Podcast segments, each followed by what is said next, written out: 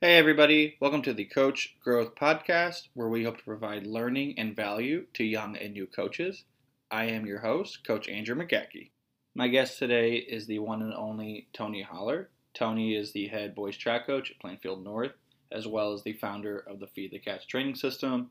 We cover a multitude of topics today, ranging from his early days coaching basketball and track in Harrisburg, Illinois, to obviously Feed the Cats, to parent coaches and how to handle that and then ending with some random questions that I have, including Does Homewood Flossmoor have the greatest track coaching staff in the history of the state of Illinois?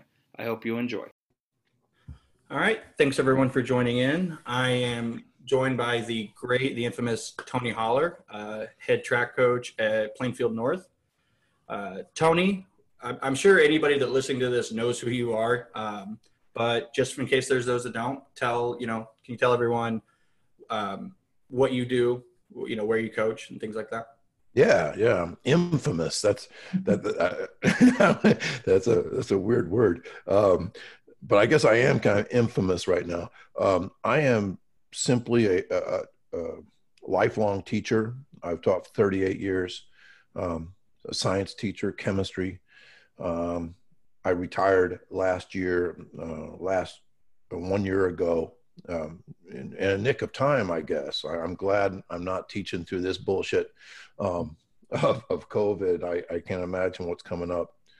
Uh, both my sons uh, today sent me pictures. Uh, they're both uh, two, two, of, two of my four kids are coaches, and they were out there on the field today as football coaches wearing a mask um, in you know like 105 in the shade type of weather and I, I, I can't imagine doing that but anyway, I um, I'm a teacher and a coach. I say I was born a coach because my father coached for 47 years, high school and college basketball.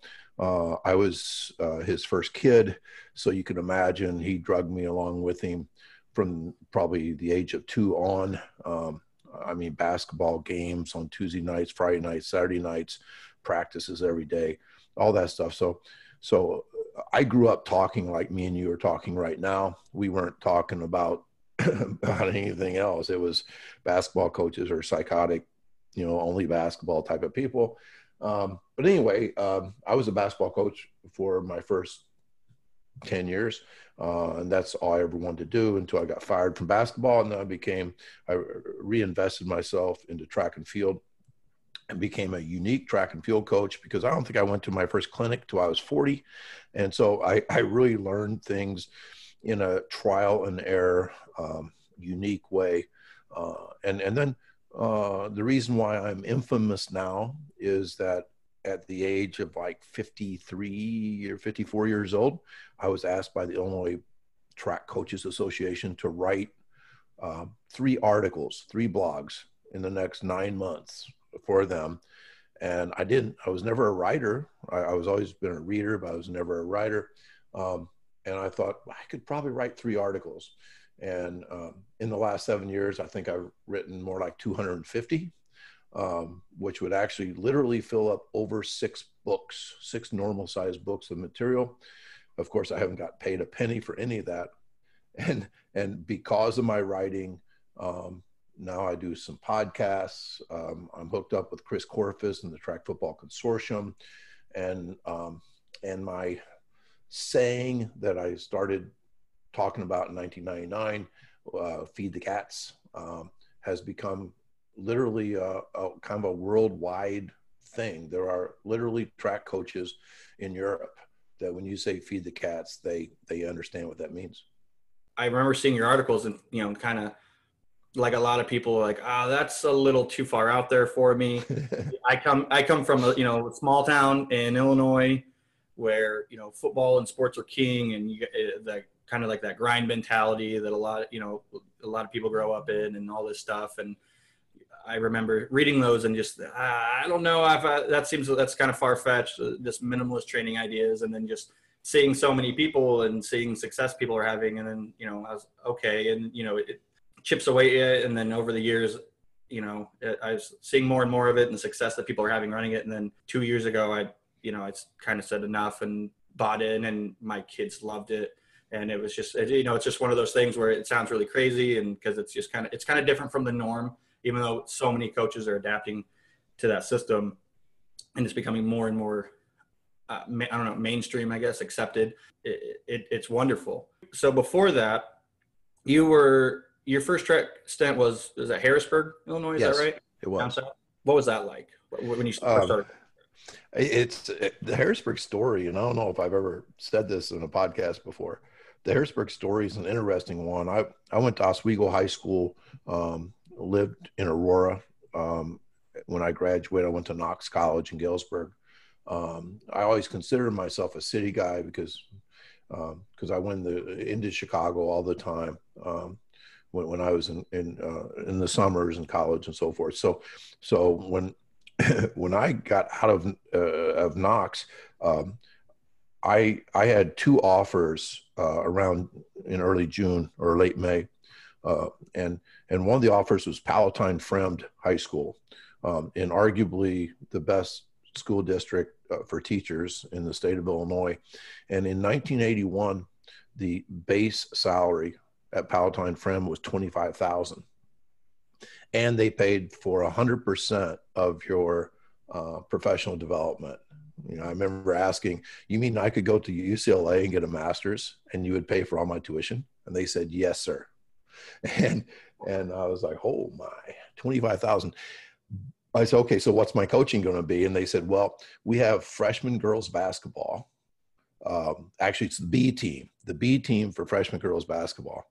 And here I was, you know, coaches. I I figured, you know, I, I was a seasoned coach, even though I never coached a team before, because I'd lived with a coach all my life and I'd played college basketball, ran college track, and so so that just didn't appeal to me at all. So Harrisburg High School in you know 20 miles from Kentucky um, offered me a science job with uh, a freshman football, assistant varsity basketball, and assistant track.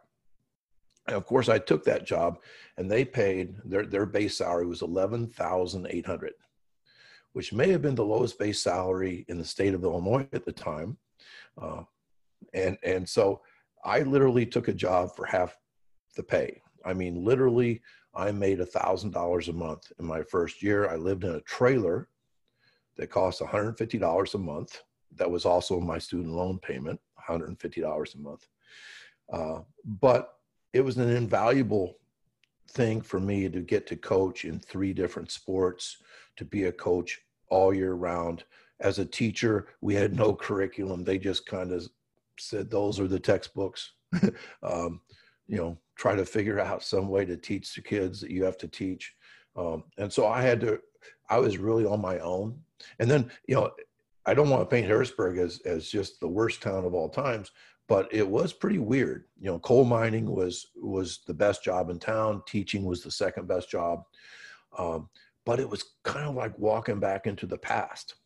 Um, uh, sports were the only thing in town literally there was nothing else and and to add to that there was actually an am radio station an fm radio station a daily newspaper and an abc affiliate in, in a town of 10000 people.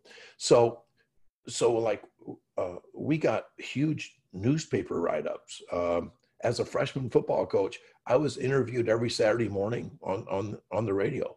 As you know so so it was um, for 23 years, I lived in this strange, poor town um, that we developed a great athletic program in, um, multi sport athletes. Arguably, Harrisburg had probably, I think, the most success of any school of less than 700 kids um, during maybe a two decade uh, time period when I was there as any program I've ever seen in Illinois. So, so it was a, a great experience, but a weird experience. Uh, what you know when you first start, So, you, did you start out as a sprints coach when you were an assistant the first year?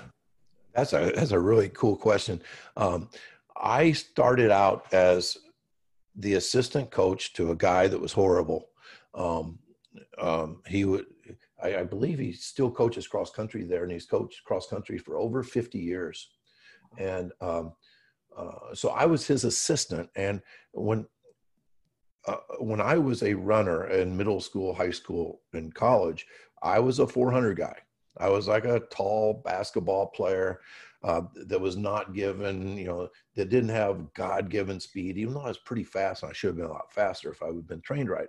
Uh, so, so I considered myself, you know, I just repeated all the mistakes that my high school coach and college coach did, where I basically took everybody that was on the team who wasn't a cross country guy and trained them to be 400 runners. So the idea of being a sprint coach was kind of like not even a thought back in the 80s maybe even the maybe even now for a lot of people because so many people have grown up believing that speed is inherited that it's god given that that you can't change speed. And i i totally agree you can't change speed quickly. The adaptations come really slow. I say speed grows like a tree so what happens to most people in the track and field world is that there's no such thing as a sprint coach because people give up on improving speed from the get-go. Uh, they just they take that that freshman with who's a pretty good runner and say, okay, you're going to run the 400 because you're not a sprinter. And so they never develop the sprint capacity or the sprint ability, um, the max absolute speed ability of that guy because they give up on him and they pigeonhole him at a young age and say he doesn't need this, he needs that, and all. Um, and so all that really has gone into my present day thinking that that we we don't train kids as a 400 person first. We train every one of my kids as a sprinter first, unless they're in my distance crew.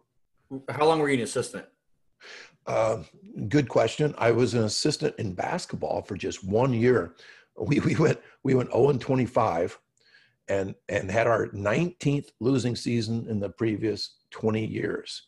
So it was a basketball graveyard. So at the age of 23, I was the head basketball coach. You know, I got the head job, um, which is which was pretty uncomfortable because I was renting my trailer from the former head basketball coach uh, who was also that awful track coach I was talking about. So he was my landlord, and so it was awkward. Um, but that happens in small towns. Um, so, and then in 1990, even though we we had had moderate success, um, uh, we'd had three straight winning seasons. Um, I got fired in a situation over a angry parent and blah blah blah. Like so many basketball coaches and football coaches have happened to them in their careers. And because I had four little kids at home and a wife who taught second grade, I couldn't leave. You know, my my basketball, it, it was just a sad, sad time for me. And so, strangely, one month before I was fired as a head basketball coach, they couldn't find a track coach who would take the head job. And so I said, okay, I'll do it. So I be, I became in the same month I was a fired basketball coach and a new track coach. So I guess I was a, a, a track assistant for eight years, and I became the head coach in 1990.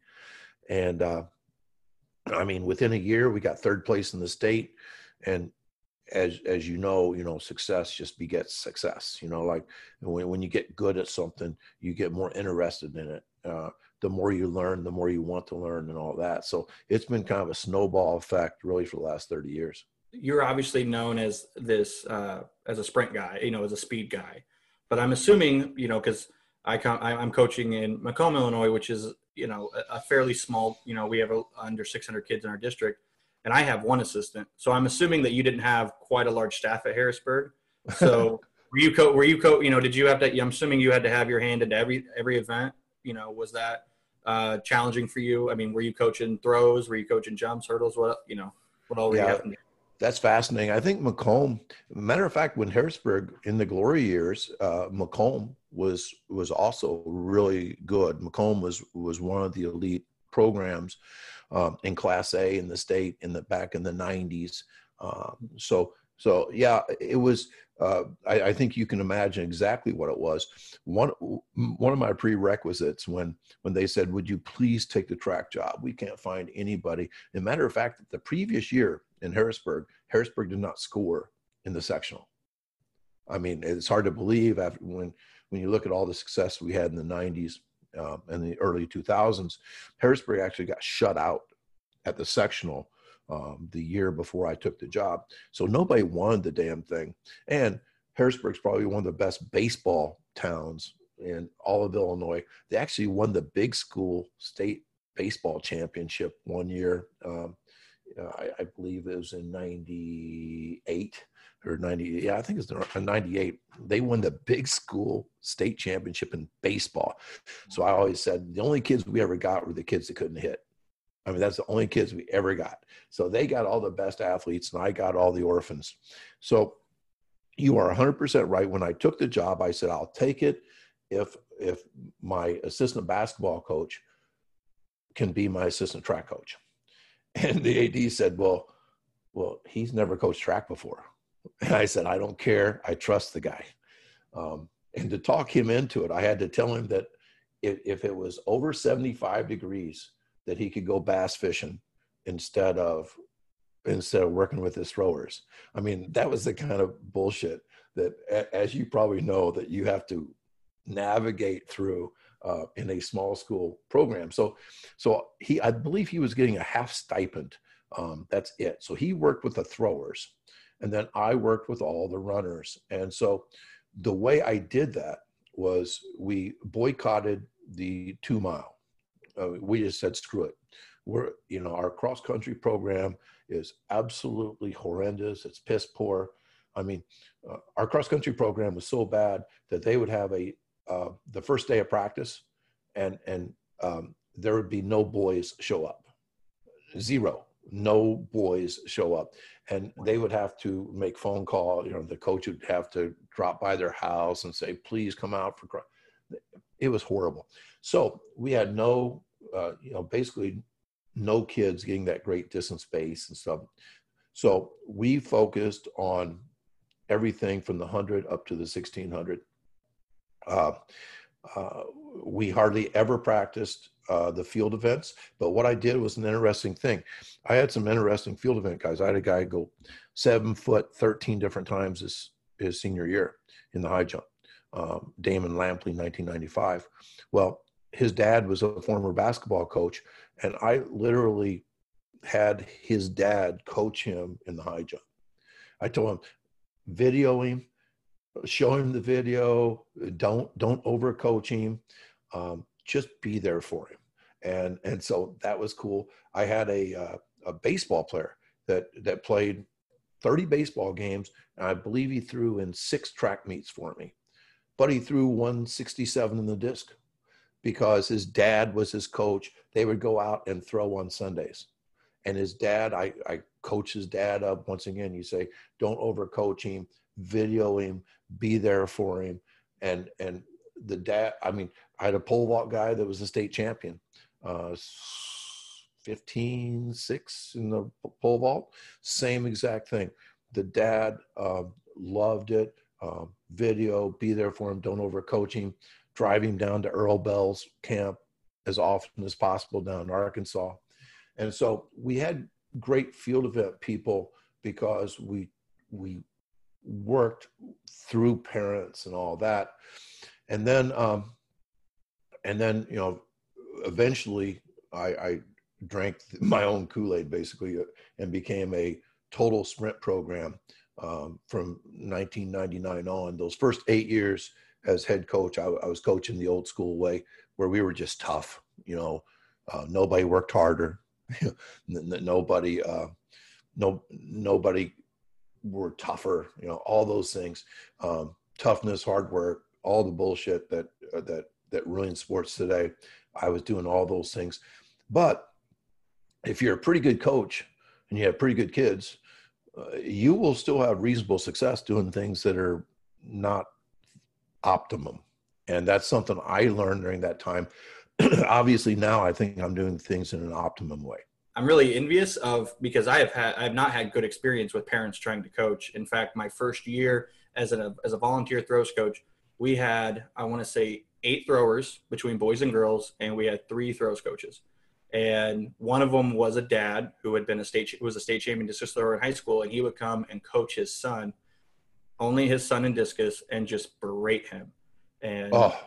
and, and just and just you know and it was tough for me as a 18 19 year old kid to to watch that and I was, you know, I wasn't even paid, and just to sit there and watch this kid go through that, and then um, I had to go the opposite route when I became the head coach and became this kid's head coach. There was a conversation of dad's not coming to practice. We're gonna, I'll coach you, and you know, and it was a much better, healthier experience for him. But uh, it, you know, it is tough. Our um, we had a we had a, a, a, dad who jumped who was a seven foot high jumper, and so he's come and helped our high jumpers, and that's been a positive relationship. So it can be done, but it's just really scary when um, parents come up like, "I want to coach my kid," and it's like, yes. well, you know, that there's a lot of a lot of red flags and a lot of you know, it's a tough line to walk. I'll say. Yes, and I think you know I was kind of lucky. You know, if you can imagine, I mean, I when when I was like I said when I was 22 I thought I was a seasoned coach. You know, I mean, like like I had this. I've always had this air of confidence about me. Um, you know, maybe it's you know, I, I, hope it's like charisma or something like that. But the fact that, that I went through the wars as a head basketball coach, um, and you know, basketball makes a guy tough because basketball is an ugly freaking sport. Um, you talk about, I mean, every parent hates you. Every kid will act like you know, oh, coach, I love you, coach, and then they'll go home and complain about you. Um, it, it's hard to be a basketball coach, but it toughened me up. And so when I went in, you know, here I was in my 30s. I was probably maturity wise as mature as any coach in America, you know, because uh, because I'd grown up with it. I'd seen the wars that my dad went through. I went through the wars, and so when it came down to, let's say, a parent that that was not handling their son well, I would not be afraid to say, um, uh, I, I, don't want you uh, on the premises anymore. I mean, I would literally, and usually because because they respected my confidence and stuff, uh, they cared. You know, like like coach, tell me what to do. Whereas I think if you're a 23 year old, um, those parents take advantage of you you know and and and so it is hard and there, there's no great way to do it and I also believe that maybe I was just lucky that that you know that Lampley, Seats, um, uh, Kohlers, you know, they all had they all had parents that were amazing people, um, but also wanted to fit in. And and you and I both know that not all parents are going to fit in. Now, especially uh, if you try to, uh, you know, if you want to be a feed the cats guy, that's something that's really tough. You know, because you know, dad shows up and it's like, well, that's that's it. That's all you're doing today. yeah, yeah, we're good. That was a quality workout. Well, where when are you going to condition? what, what, do you oh. mean? well, well just... you know, when I went to high school in the '70s, you know, and we did all this and all, you know, it's like, well, that's great. It's not that's not where we're at, and that's not how we're going to do things. That's so. Well, that's one of my go-to stories um, when I'm talking about 400 meter training. Um, John Hewitt who was my best, uh, my best uh, athlete. When I went to from Harrisburg to Franklin, Tennessee, uh, there were only eight returning guys. Um, you know, that was it, you know, and we had to build a track team around those guys. So I wanted to meet them quickly and find out who I had. And by far my best returning athlete was a guy named John Hewitt, who was about 5'7, 160 and looked like a wrestler. Uh, but I said, John, what'd you run last year? He said, I run 51 flat in the four by four as a sophomore. And I was like, holy cow, yeah, you're going to be a good one, man. So I, I knew that he's going to be my star. I said, what was your 100 and 200 meter time? He goes, I never ran it. I go, oh, what, what? You, you, you're a 400 guy and you're not a sprinter? He goes, no, I'm a middle distance guy. and I laughed. I was like, no, no, no, no. We're, we're going to turn you into a cat, my man. And he just kind of looked at me like, oh, whatever. And so so yeah, we did nothing but you know five second, six second training all winter, uh, 40s and timed everything, record, rank, and publish all the stuff that's feed the cats. And that year, in in the on April 14th, we had a meet called the Great Eight at Vanderbilt, beautiful facility, and he ran he ran basically 11 flat, 22 flat, and 47.99 in the 400. This is like our third meet of the year, um, 47.99, and he ended up winning third place in the state. Uh, he got passed though late in the race, and the father um, saw that and blamed Feed the Cats. He blamed his third place finish on Feed the Cats. He he said that if he would have had more endurance training, he would have held on to second or maybe got first. So he um, he found an AAU coach, um, a woman who believed in the Clyde Hart system of training, and and, told me this is one of the hardest things I've ever done as a coach. Um, the the dad told me that John was not going to train with the team the next year, that he's going to train with his AAU coach. And you can imagine there's not many coaches in America that would put the kid first in that situation. Most of them would say, My way or the highway, screw you. And and I'm a kid's first guy, you know, and I, I back it up. And I said, I, I hate that. I think it's going to be bad for John. Um, but but I'm I'm a John guy. I, I care about John and so John would do things like, you know, a three mile run on Monday, 10 200s on Tuesday, uh, you know, things like that as the rest of us were feeding the cats. And, and to make a long story short, his senior year, he came up to me at the end of the year and said, Coach, I just want to run the relays um, in the sectional state. I'm a team guy. I said, Yes, you are, John. But the backstory is that John uh, never broke 51 in the open 400 that year never broke 23 in the 200, never broke 11.5 in the 100. He was definitely in better shape. He probably would have run a really good 800 meters. Uh, but, but that, but they, and we, I transformed him to a cat and they transformed him back to a dog, you know, and nothing wrong with dogs. I mean, but, but they took his speed away. And so, so not all situations with parents are going to be great, but we have to navigate it because the last thing I want is for John Hewitt uh, not to run for me his senior year. The gir- our girls coach tells a story of kids that would go to her practice, and then as soon as they would leave her practice, they would go practice with the old Western coach, WIU's old head coach, and do like extra workouts because they felt like hers weren't good enough. And sure. and she would talk about how you know she's like and that's you know that's something that as coaches it's tough because when when your athletes are you know when you have a plan and set with your athletes and then they go do something else with someone it, it derails it. And you know you can't factor in what he's doing with this AAU coach. So that change you know it, it's it's tough as a coach when you have like a, an athlete that you you're invested in and somebody else comes in and changes that plan and, and you know these these outside factors that you just have no control in and switched kind of you know to feed the cats. And I and I started to make that transition kids felt like we weren't working hard enough. So they would go and run on their own for miles and because they needed to get in shape. You know, I had a kid during who a football player who came out for track last year and I found out that he was going to the Y at five in the morning and, and lifting every day for two hours before school. And, you know, it's, the, you know, it's like, why, you know, that's not the plan I have for you, I, I, you know, that's not what's best for you because we're trying to do this. And then when you go and do all this extra stuff on your own, it takes away the point of what we're trying to do. You know what I'm saying? You know, when you, when you're trying to focus on speed and things like that, and then kids go and don't buy into it, then they go do all this mileage or aerobic work or extra things on their own. And then they, they, you know, for what my, in my experiences, then they blame me for it. Kind of like, you know, yeah, yeah. that dad was like, "This is your fault that he only got third and broke 50 seconds."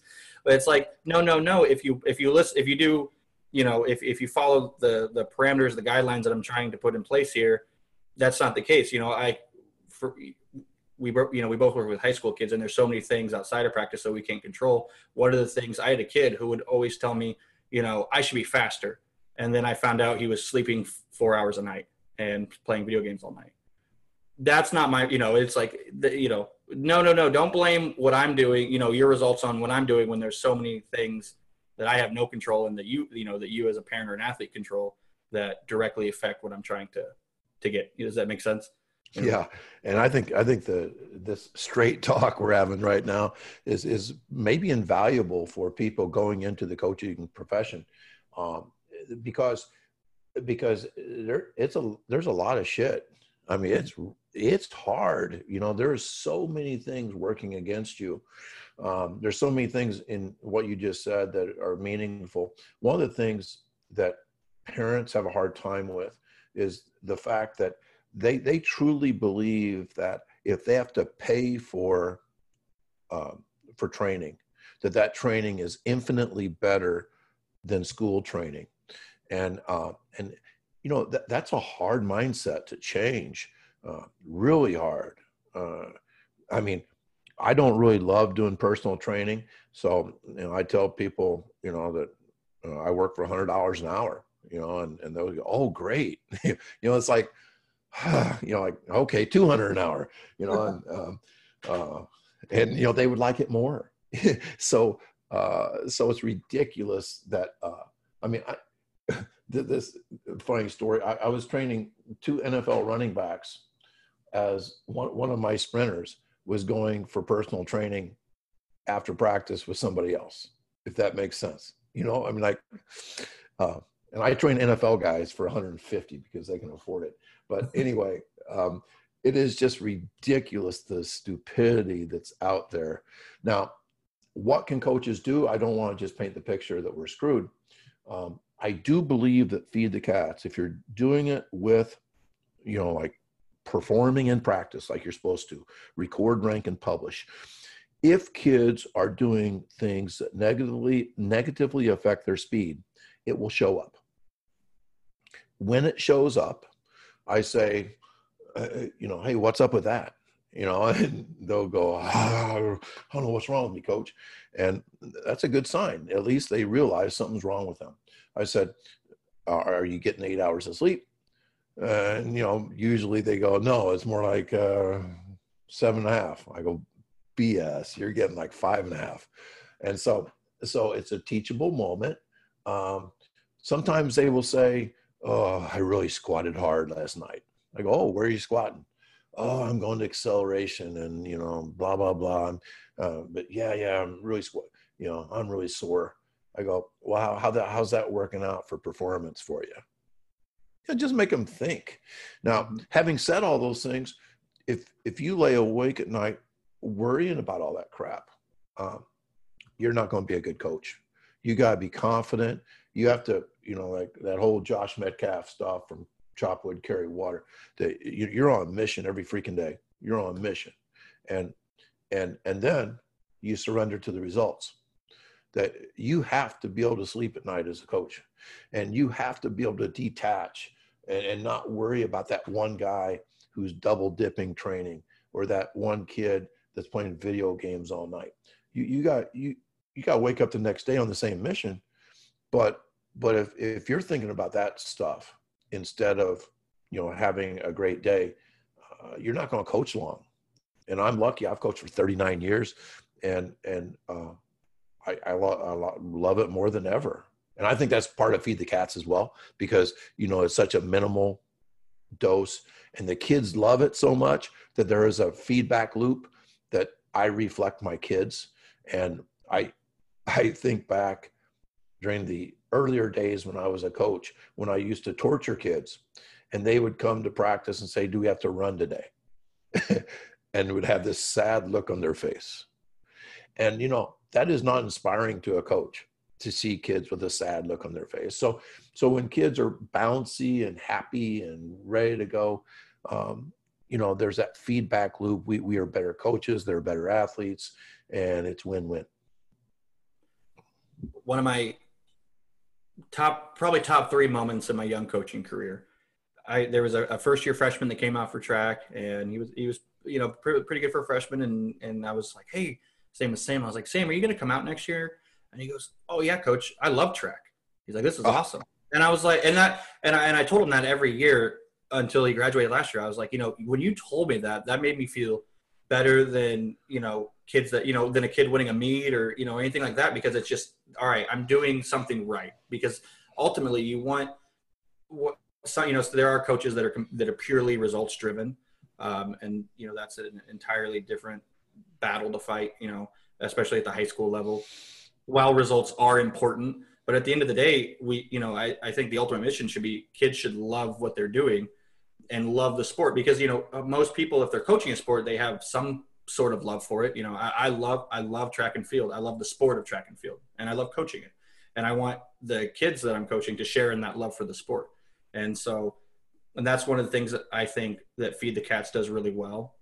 And it helps kids, you know, like I don't want a kid to come to practice and hate it, but you know, and just be there because they feel like they have to or because their parents are making them. I want a kid to come to practice every day with that like excitement and that love for practice and things like that. You know, and that's something that I've battled with football as a football coach. Kids come to practice and dread it, but they come to practice because for the game on Friday. So like I want kids to enjoy football practice too. I want you know, I want that to be something that they don't dread and like, oh, we're putting in these Monday through Thursdays because we get to play on Friday, that kind of thing. Um, yeah, traditional thought in all athletics was that practice wasn't supposed to be fun. Um, it, it's not, and when I say fun, I'm not saying grab ass fun. Right. Um, you know, when I say fun, I'm talking about what you just mentioned, where people come with a bounce in their step, like like they're looking forward to practice. Throughout my entire career uh, as an athlete, practice was something that uh, was semi dreaded. Um, that it was just a means to an end. It was a is what we had to do to get to playing the games. And if you have that view of practice, and there's a dark cloud about conditioning at the end of every practice that follows you around in practice, uh, you will never be as good as as you should be. Uh, I, I, I, tell the story all the time that is actually not me, it's Malcolm Gladwell from Outliers that talked about the 10,000 hour rule. 10,000 hours of deliberate practice leads to elite stuff. Now, there's there's two important things there. One one though is that if you have 10,000 miserable hours, it leads nowhere. You know, you have to find enjoyment in those 10,000 hours or you're not going to get there. Um, and usually, to find enjoyment, you have to be pretty good at what you're doing, which is another, I mean, sad truth. Like, I, am positive that I could spend 10,000 hours when I was 18 playing a guitar, and I would have never been good. I, I just, I just did not have the ability to excel there. The other thing about the 10,000 hour thing is one of the things that Gladwell talked about was the Beatles actually did 10,000 hours of you know, playing in dives. You know, they would play literally eight hours sometimes at night uh, in Germany, um, and and then they put out their first album, and it you know it, it was a killer. Uh, what I always ask was was that ten thousand hours miserable practice, and I would say hell no. It was it was the time of their life. They loved playing music it, they were not driven. They drove the car. They they didn't show up because they had to they showed up because they wanted to. And if we can get sports practice especially in the modern age to be more like that that's feed the cats. That's that's what we are talking about. And that's why feed the cats eh, the most exciting thing in my life right now are the three or four football coaches that call me every day uh, and the five or six football coaches that email me every day from Texas, Georgia, California, and they are they are feed the cats football coaches now. Hell, I, I had a, a football coach from Sweden um, uh, that uh, that messaged me the other day, and I I said, "No, by football you mean soccer, right?" She goes, "No, I mean American football."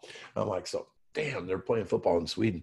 So it really makes sense to so many football coaches to have kids show up to practice with a bounce in their step, not ruined by the next day or the, the previous day. You never let today ruin tomorrow. Uh, you you have high speed days where you're trying to be faster in practice than you are in a game. You give them more rest in order to allow them to play faster in practice. And speed and power are things that win games. And so all that makes sense. And it goes right back to the thing about we're really good at what we love. And one last thing, if if you really think about what teenagers are best at, I would say they're best at cell phones.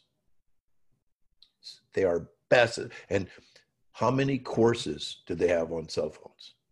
Zero. How many how many people drove them to be good in cell phones? Nobody.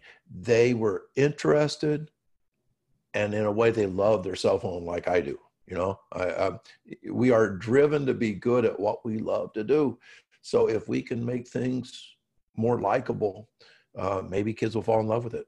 I have my own personal experience and reasons behind this, but why do you recommend, you know, from not only from a training standpoint, but from like a philosophical standpoint, why why would a young track or really or football or really any sport, why should they buy into Feed the Cats? Um, well, the the the shortest answer would be that um, that it's great for kids and great for coaches. That's the shortest answer. Um, I I truly start my the change in me from old school to to uh, being infamous for these crazy ideas happened when I was around 40 years old. I mean, I was I was a seasoned coach with with charisma, um, with championships, with you know um, you know lots of success. But when my son Alec, who could dunk the basketball in the eighth grade, told me that he was going to play baseball in high school, um, I started really thinking things over. You know, like what what is missing in track? You know, is, is there any way? You know, I said earlier that the only kids we got in Harrisburg, Illinois, to run track were kids that couldn't hit a baseball, and that's 100% true.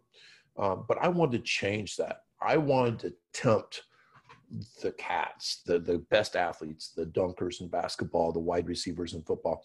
I wanted to make it a hard choice for them to mindlessly go out for baseball.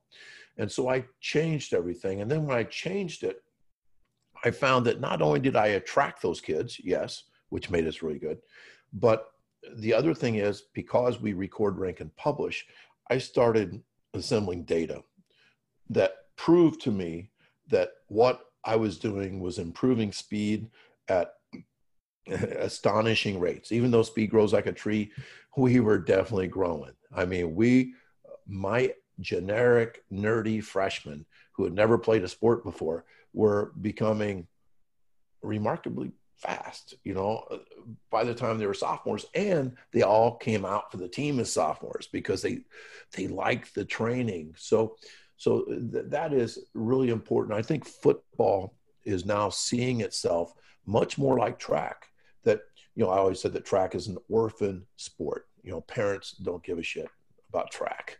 Um, whereas football, it ain't no orphan sport. Parents want football for their kid more than their kid wants football. So, so there's a difference there, but it's changing. It's changing fast. It's, it, in schools that lack football tradition, um, that that have been down for a while, numbers are scary. I mean, there are schools of 2,500 or 3,000 kids up here who who cannot play freshman B games anymore. They're getting like 25 kids out for freshman football. That's a problem. And that is the same type of self criticism that those coaches need to do that I did when I was 40. How can we make football more uh, more attractive to cats and to athletes in general? Well, I would say you get rid of all conditioning, you start valuing performance and recovery and practice. You let the games be the hardest things you do, and everything goes through those kids' eyes. And once they start showing up, and you know, you get that basketball player that you know, God, he can dunk, he he catches everything. He's going to be an all-conference player in his first year of football. You get those kids starting to come out, and all of a sudden the buzz starts going. And then in a feed the, feed the cat situation, you're an essentialist. You're constantly asking not what you can add to practice, but what you can take away. You are constantly looking for the 20% that gives you the 80% of your results. And you start getting rid of the fluff, getting rid of all the bullshit you do. And then you start expanding the stuff that really works. And Brad Dixon, of course, is a professional at this. So proud of everything Brad does. And and so their practices are short. Um, they their kids all go home thinking they could have done more. And then when that happens, we've already mentioned that coaches feel better because that feedback loop. The kids, when when you said that freshmen love track, and how that gave you a warm glow inside. Imagine that times 50 football players. Uh, especially compared to the shitty feeling that most football coaches have when they walk off a practice field every day. It is miserable. Um, once you start feeling better, you become a better man when you go home. Plus, you're going home earlier.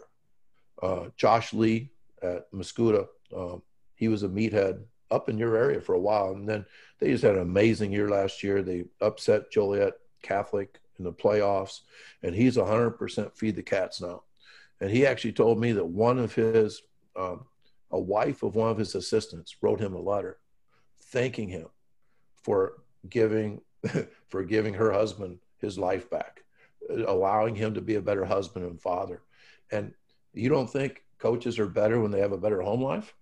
I mean, all those things start fitting in together. You don't think that um, that coaches make better decisions on Friday night when they are rested and happy and can go home to a loving home.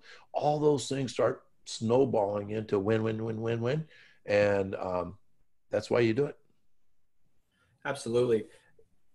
You mentioned the football numbers, and you know we are here in Macomb. We have been in a a, a drought, a success drought for a long time. I mean, last year we went. Last year we went zero oh and nine. You know, can't get oh. much. And you know, kids don't want to play football, but I, on the opposite end in track, my first year, I, I had less than 20 kids. And this season, before COVID, I would have had over 40. And, you know, last year we won conference for the first time uh, since joining the boys, won conference for the first time since joining the West Central Conference. And we've, you know, we've been growing and had more success. And like you said, sec- success just begets more success. And, you know, kids see that the fun we're having. And all of a sudden, I've gotten a few kids that aren't playing, you know, that from the baseball team that's like, well, that's not fun. I don't like just sitting in the dugout. I want to, go you know, you hear they hear about all the fun that we're having in track, and so my numbers are just are, have been continued to grow. And I, I, I, can say this somewhat critically of the football team because I'm I'm a, I'm a paid member of that staff, so I can I can say that. you know, it's a little bit of self judgment here. It's you know, kids just aren't having a lot of fun playing football, so they don't want to play football, and that's and that's been really tough to see. And then you know when I get to the spring and it's it's the opposite. And it, it, and I love track because it's really refreshing for me and it you know things like that. Like you said because I feel a lot better during track because kids are having fun and therefore I'm having fun. And then you know during football we just our numbers are so low and um, unfortunately without uh, I guess bad mouthing my boss um, our head coach is just he's really stressed out because he's trying to get more kids out and things like that. And it's just it's you know it's it's hard to see you know not, some, not only a colleague but a friend kind of go through this stressful transition because he's he's he's that guy that you know he's worried and he's he's, he's putting in all these hours and trying to turn this program around. And but all that's doing you know and is just reflecting onto the kids and you know they're stressed out and they see our low numbers and things like that. And you know would and it's just not fun for anybody not only us as coaches but the kids aren't enjoying football and that's even hard and that's hard as a coach to see you know, like we were talking, we want kids to come to practice and look forward to practice and things like that. And, um, you know, when I, when I, that first year as the head coach, I did, my workouts were copy and paste Clyde Hart workouts and all these things. And kids didn't enjoy that. And I thought, why, you know, why am I trying to make kids throw up during track practice? That's not productive. Why am I trying to run kids to death? And, and so, you know, every year I've gotten more and more purposeful and and you know away from this like hard work wins mentality because that's just not while you know the, and part of that's you know that saying hard work beats talent when talent doesn't work hard and, and i think so many coaches you know take that to the grave well if we just outwork everybody and you know back i guess back to my original question eh, you know for as a young new coach that's you're not going to start a program like that and, and, you know with this mindset because you're going to run kids off before you even get your feet underneath you. And i was really fortunate to get away from that mentality really quickly because my numbers are growing because kids are having more fun. And i'm you know it, football it's the opposite. Kids aren't having fun. And every year you know our numbers are dropping and dropping and dropping. And it's just it's really tough to see. And it's it's really polarizing for me where in the fall we're struggling to put together kids whereas in the spring I've got so many kids, I'm trying to add more meat so they can all run. And having Brad so close and seeing how he does things, and I see you know, last year we would spend almost two hours every Sunday night watching film as a staff. And then I'd see Brad tweet out that, yeah, we don't meet as a staff to watch film. We share notes on Google Docs and, you know, we're spending time with our wives. And I'm like, oh my gosh, there's a better way to do this. This is, you know, it's tough as an assistant to try to get the rest of the staff to buy into these things. And, you know, I'm trying to say these things in a respectful manner and not to degrade my colleagues because I have the utmost respect for our head coach and the other assistants. But it's tough as a young guy who is a feed the cats guy in track to then go to football where it's not a feed the cats environment. And it's really tough for me to handle that dynamic, I guess, is what, what I'm trying to get at, if that makes sense. Yeah. The, uh, I tell people that, that feed the cats isn't all that great because once once you truly dive in, um, there's there's no going back. You you are you will forever see all sports differently, and so you are cursed in a way to not fit in to old school situations as well. Um, I mean, I um, I have four kids, and two of them are football coaches. One at Edwardsville and one at Andrew High School. They're both really good assistant varsity coaches, and they're both with extremely talented, excellent people. Uh, I mean, Coach Lewandowski and, and, and Coach Martin at, at Edwardsville are just amazing people. But they're both, I mean, we're all products of old school. We are all, I mean, there was no feed the cats, um, you know, in, in our athletic background. Um, so so this is really new, and and both of them are making both of those head coaches are making small moves towards towards better and better practice situations. Um, but you mentioned you know the weekends and stuff. Football is really hard on both my sons. I mean it's it's when I say hard, I mean we're talking about uh, really hard, especially for my son Alec, who has two uh, boys, age two and age three at home, uh, and a wife that works uh, in teaching and coaching as well. That's hard. But I want to go back to that 0 and 9 thing. That 0 and 9 thing is um, is just it's just awful. My heart hurts for that. If, if you were 9 and 0, you can get away with crimes to humanity. You you can if if you are in a traditional uh, dominant school, you can be as stupid as you want in practice. You will always have kids out for the team. They will hate practice and love games and just the traditional, you know, we're going to beat the hell out of all these teams that only have 25 guys out for football. Um, and, you know, so uh, all that. So the, the question is, uh, first of all, are those 9-0 teams doing it right? No, they aren't. They are not doing it right. Um, but the 0 9 team has to really reinvent themselves. And I would say they're the perfect feed the cats uh, candidate because you have to attract more kids to your program. How do you do that?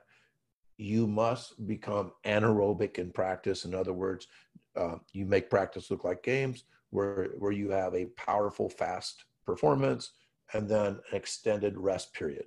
I even suggest more rest in practice than you would have in the game so you can play faster in practice than you do in the game. You get rid of conditioning. Now, what's really hard is you mentioned that, of course, 0 9 teams are going to have numbers problems. Always. I get, I get this is my favorite question.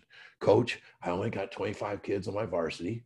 So obviously they're all playing both ways. And, or, you know, all, all eight of his best players are playing both ways. And I'm just afraid that my guys are going to wear out. And these schools have 60 players. We're going to kick our ass in the fourth quarter. So don't I need more conditioning? I'm like, no, no, that's not the way to look at it. You have to be fresher in games than that team. There, if if you run your kids twice as hard first of all, you're not going to have 25 kids on game night. You're going to have 20. Um, your numbers are going to be bad the next year and the next year and the next year. It is like this endless spiral to doom. Um, you have to uh, to even be more of a feed the cats type of team. Um, you know what? That team of 60 probably going to beat your ass anyway. I mean, really, if you think about it, I mean, they got twice as many guns as you do. So, so you have to keep your practices crisp and fun and fresh and and resist this urge to double down. And when you lose you got to resist uh, the urge to get you know like by god we may be losers but we're going to be in shape you know? And we've all heard that crap you know don't do that to kids. Kids have one chance to go through high school sports. Arguably the greatest memory maker in your life and my life was high school sports the best if you think about it i don't care how many fourth of julys you have i don't care how many homecomings you went to homecoming dance prom dance whatever you will have 10 times. My father is 84 years old, and he knows how many points he scored in the first half against East St. Louis when he was a sophomore in high school in 1952. I mean, we're talking, it is one chance. We have one chance. Are we going to be miserable? Are we going to make it as positive as we possibly can for the kids? I believe when you have your own kids, you will see see it through a different lens. I worked here with the oldest school football coach I've ever known. And uh, he was 10 years younger than me, but he's the oldest school. And, and we fought like hell. Uh, he's my cousin, actually. Um, my mom and his dad, brother and sister. And, and we fought like hell. Feed the cats versus, you know, Vince Lombardi on steroids. And, and, uh, and, you know, he evolved after about 10 or 11 years of hearing my crap, hearing my crap. Um, but the key thing was is his son was his only son was playing on the varsity. I truly believed he started to see things differently. They started having music out uh, to start practice. You know, they bring all out a big speaker and have music. They got rid of conditioning. They took a Thursday off before a Friday game once.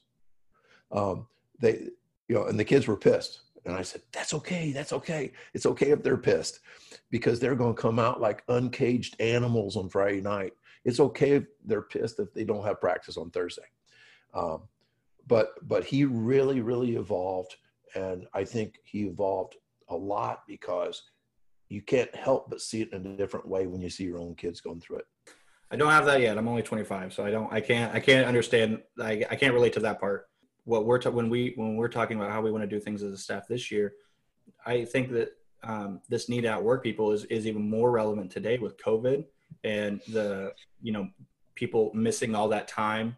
Uh, that coaches are coming in like, well, we got to make up for that lost time. We got to and we got to you know we got to work work work work work and you know it, it, it's crazy for me when this whole outwork the competition thing in football is still relevant because you look at the amount of kids that have have died from conditioning in the summer that have suffered a heat stroke while doing gassers because they had to get you know in, in better shape. There was a kid my senior year that passed away from a two a day, and I just think I, why was that still a concept of we have got to run kids to death because we have to be tougher and and all these things you know we have to outwork them when you know kids don't enjoy it one and two i mean there are serious consequences to those kinds of things um, especially you know when you know when you're doing all this in July and August, it's the hottest of the hottest time of the year. I just don't, I, I, you know, and like you said, it's tough when you see things through um, a feed the cats lens to look, you know, to, to look back and try to see. It blows my mind, and I, you know, fun should be the most for me. I think fun should be the most the first thing, the first priority as a coach for a high school athlete. They should yeah, have fun, fun, fun, and then performance. Exactly. And not so that performance has nothing to do with toughness. Right. Absolutely. And so I think, you know, fun for, and that's the thing, when you have fun, you're going to get more, you're going to get more kids, you know, like you, you know, we were 0 and 9 last year and we also had less than 40, you know, I want to say we had less than 40 kids, um, freshman through senior. That's a problem, you know, and, uh, that there's a correlation there, you know, losing's not fun and then if practice isn't fun, you're not going to have kids out, which is just going to entail continue the losing streak because you don't have depth. You don't have, you're not attracting good athletes. And then, you know, it's just this vicious cycle. So you got to, you know, like you, you know, you had change, you know, in your 40s where you're like, well, okay, I got to think about this. And this is coming from Harrisburg when you had, like you like you mentioned, lots of success. Because you know you got to think critically, and here you know that's something that we're trying to you know that I'm trying to get uh, us as a, a football staff to do is think critically of okay, what are we doing wrong? Because nothing's changing. We've won three games in three years. What are we doing wrong? What you know, and how can we change that? And you know, from my my go-to answer is we should do less. We should not you know get rid of conditioning things like that. Make football fun. Attract more kids. We'll have depth. We'll have the you know the size that we want and we'll have better athletes and that will lead to a win. That you know to me is like what are we doing what can we do differently? And to me like that's the obvious answer to go in. And you know it, it i'm getting a lot of resistance and it's tough and i'm trying you know it's tough to be patient understanding in those situations especially when and that's it's tough for me to go from head coach in the spring to assistant in the fall. And i know that you know in wearing those different hats and not having that kind of control very much. input and that's you know really tough. At the end of the day if your athletes aren't happy you need to i think you're, you're doing something wrong. So at a lot you know i went to Illini west high school very very successful program. You know carthage when it was just carthage is one of the top five winningest football programs and girls basketball winning programs they've won state championships in football and track, boys and girls, and even bass fishing. So success was very prevalent. So you just bought in automatically to whatever your coaches said. But looking back now, I'm like, oh my gosh, why did we do that? You know, but you didn't question it because you're good and you were winning. Here we're, you know, here we don't have that luxury. So I, you know, critical thinking and self-evaluation is so important. And like, what can we, what are we doing wrong and what can we do differently? And you know, uh, obviously 0 and 9, you should be looking in the mirror. But you don't think that Saban looks in the mirror every day at Alabama? Mm-hmm. You know, they uh, they got rid, you know, they, they changed their S&C approach in the last year. They brought in two speed guys from the University of Indiana. And Alabama will never be the same because the Alabama um, won a lot of games in spite of their S&C program. Um, they had a meathead mentality in the weight room, a meathead mentality in conditioning. And they say, geez, Alabama's great. That must work. No, it's a rigged game. They, they were, they were literally recruiting 20 potential NFL players every year to their team. It is grossly unfair to base anything we do in high school sports on what Alabama does. Having said that, Alabama still looks themselves in the mirror and say, we don't want to be meatheads anymore.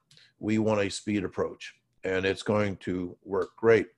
The um, one of the things, two of the things about conditioning, you know, you, you're kind of wondering why do we continue this abusive, negative crap, and there's a reason for it and and you and I probably both understand it when young men I don't think it's the same with women but I think when young men go through really hard things together they band together. Um, it, it's it's it's there there's this love that happens in times of war. Um, and so I think a lot of football coaches recreate that and like it the problem with that, I don't question that at all. And I think Band of Brothers stuff is really good. But the problem with that is that it negates performance things. And performance should still be the key.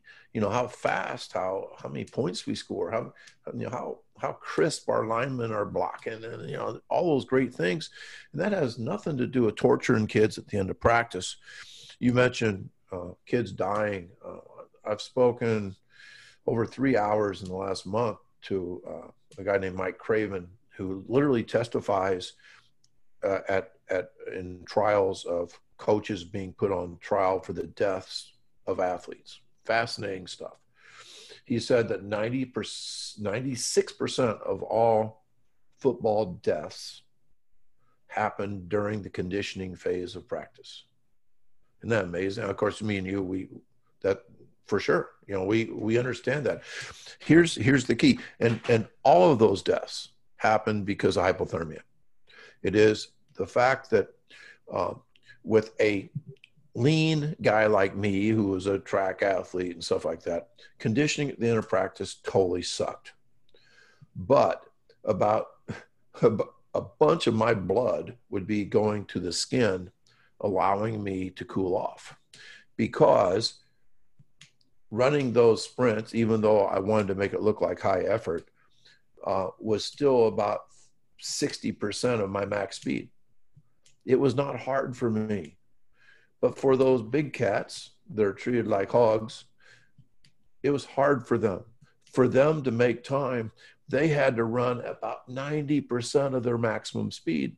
So we're talking something like 88% of their blood was headed towards their muscles, not towards their skin. So they weren't cooling off. So that's why um, it's rare, thank God, but that's why people die in conditioning stuff. They don't die uh, running plays. They don't die doing seven on seven. People die during conditioning because it's it's absolutely ridiculous that we treat every guy on the team equally when one guy runs a 4 5 40 and it's basically like it's a walk in the park and your star offensive tackle weighs 265 and for him it is abuse. I mean literally abuse. So we have to rethink conditioning. I believe you get in shape uh, for games by doing game specific stuff. You, you do stuff that looks like performance. Um, you, you you play hard for a few seconds and then you rest for a while you know that that's the way i think you get ready for games. I had to bite my tongue a lot but i remember so last year you know the ihs the ihsa is, is going is, is putting things in place to kind of limit you know you can't do two as many two a days and you know they're you have to have so many more water breaks especially when it's a certain temperature. You know we had a, a practice last year and it was i mean the heat index was over 100 degrees and we had a new turf field installed last year and oh. if you coached on turf it's way worse oh. i mean it just bounces right back at you and so kids were, you know, it was so hot, and we had to have water breaks every, I want to say, 15 to 20 minutes, and it was a lot of standing around. But, you know, not only it it it, it doesn't look like you're working hard, but at the same point, if you're if you're not doing those things, then you risk dehydration and things like that, and then you're not performing better. You're performing worse. Things like that. You know, everything we do in the week leads up to hopefully getting a win on Friday well, if you're running your kids dry all week and dehydrate, you know, I mean, there there are physiological, not you know, people do conditioning for the mental toughness thing a lot, and like yes, we're you know, what we are talking about the outworking, but there are physical consequences to these things where kids are dehydrated, you know, things like that, and they get slow. And yeah, and then they're just and they're just not fast. They're not as fast and they're not as fresh. And I don't, you know, I don't, I just don't know. It, it's, I guess, you know, like we are saying, you know, we understand it uh, and we see these things and it's tough to you know to to see other coaches that are still in that like we're just going to work harder not you know and not effectively and smarter and that's it's tough to see and you know I, i'm glad to see more and more coaches are are are starting to shift away from that. And it, and it really helps when you have a guy like brad dixon who's had yeah. who's had incredible success doing these things. And you can say and he you know and you can look and say what he's doing works because you know like like you were talking about earlier you know with record and publish where you can prove that your kids are getting faster. And that's what's really nice. You know it's not just this like crazy way of thinking of like well we're just going to take it easy. It's like no it works at all levels. And that's that and that and that definitely and that you know it's really that helps out a lot i think when you can yeah you know and and you know we've talked about your program your football program at macomb that's that's going through really hard times right now and and I, I can't stop thinking about it. You know, uh, you know, wishing, you know, there's something you could do to turn it around because, like I said, you know, players, kids only get one chance to go through it. I mean, the next four years, if you're a dad, some kid going into the football program at Macomb, right now, that you know, I'd be thinking about moving.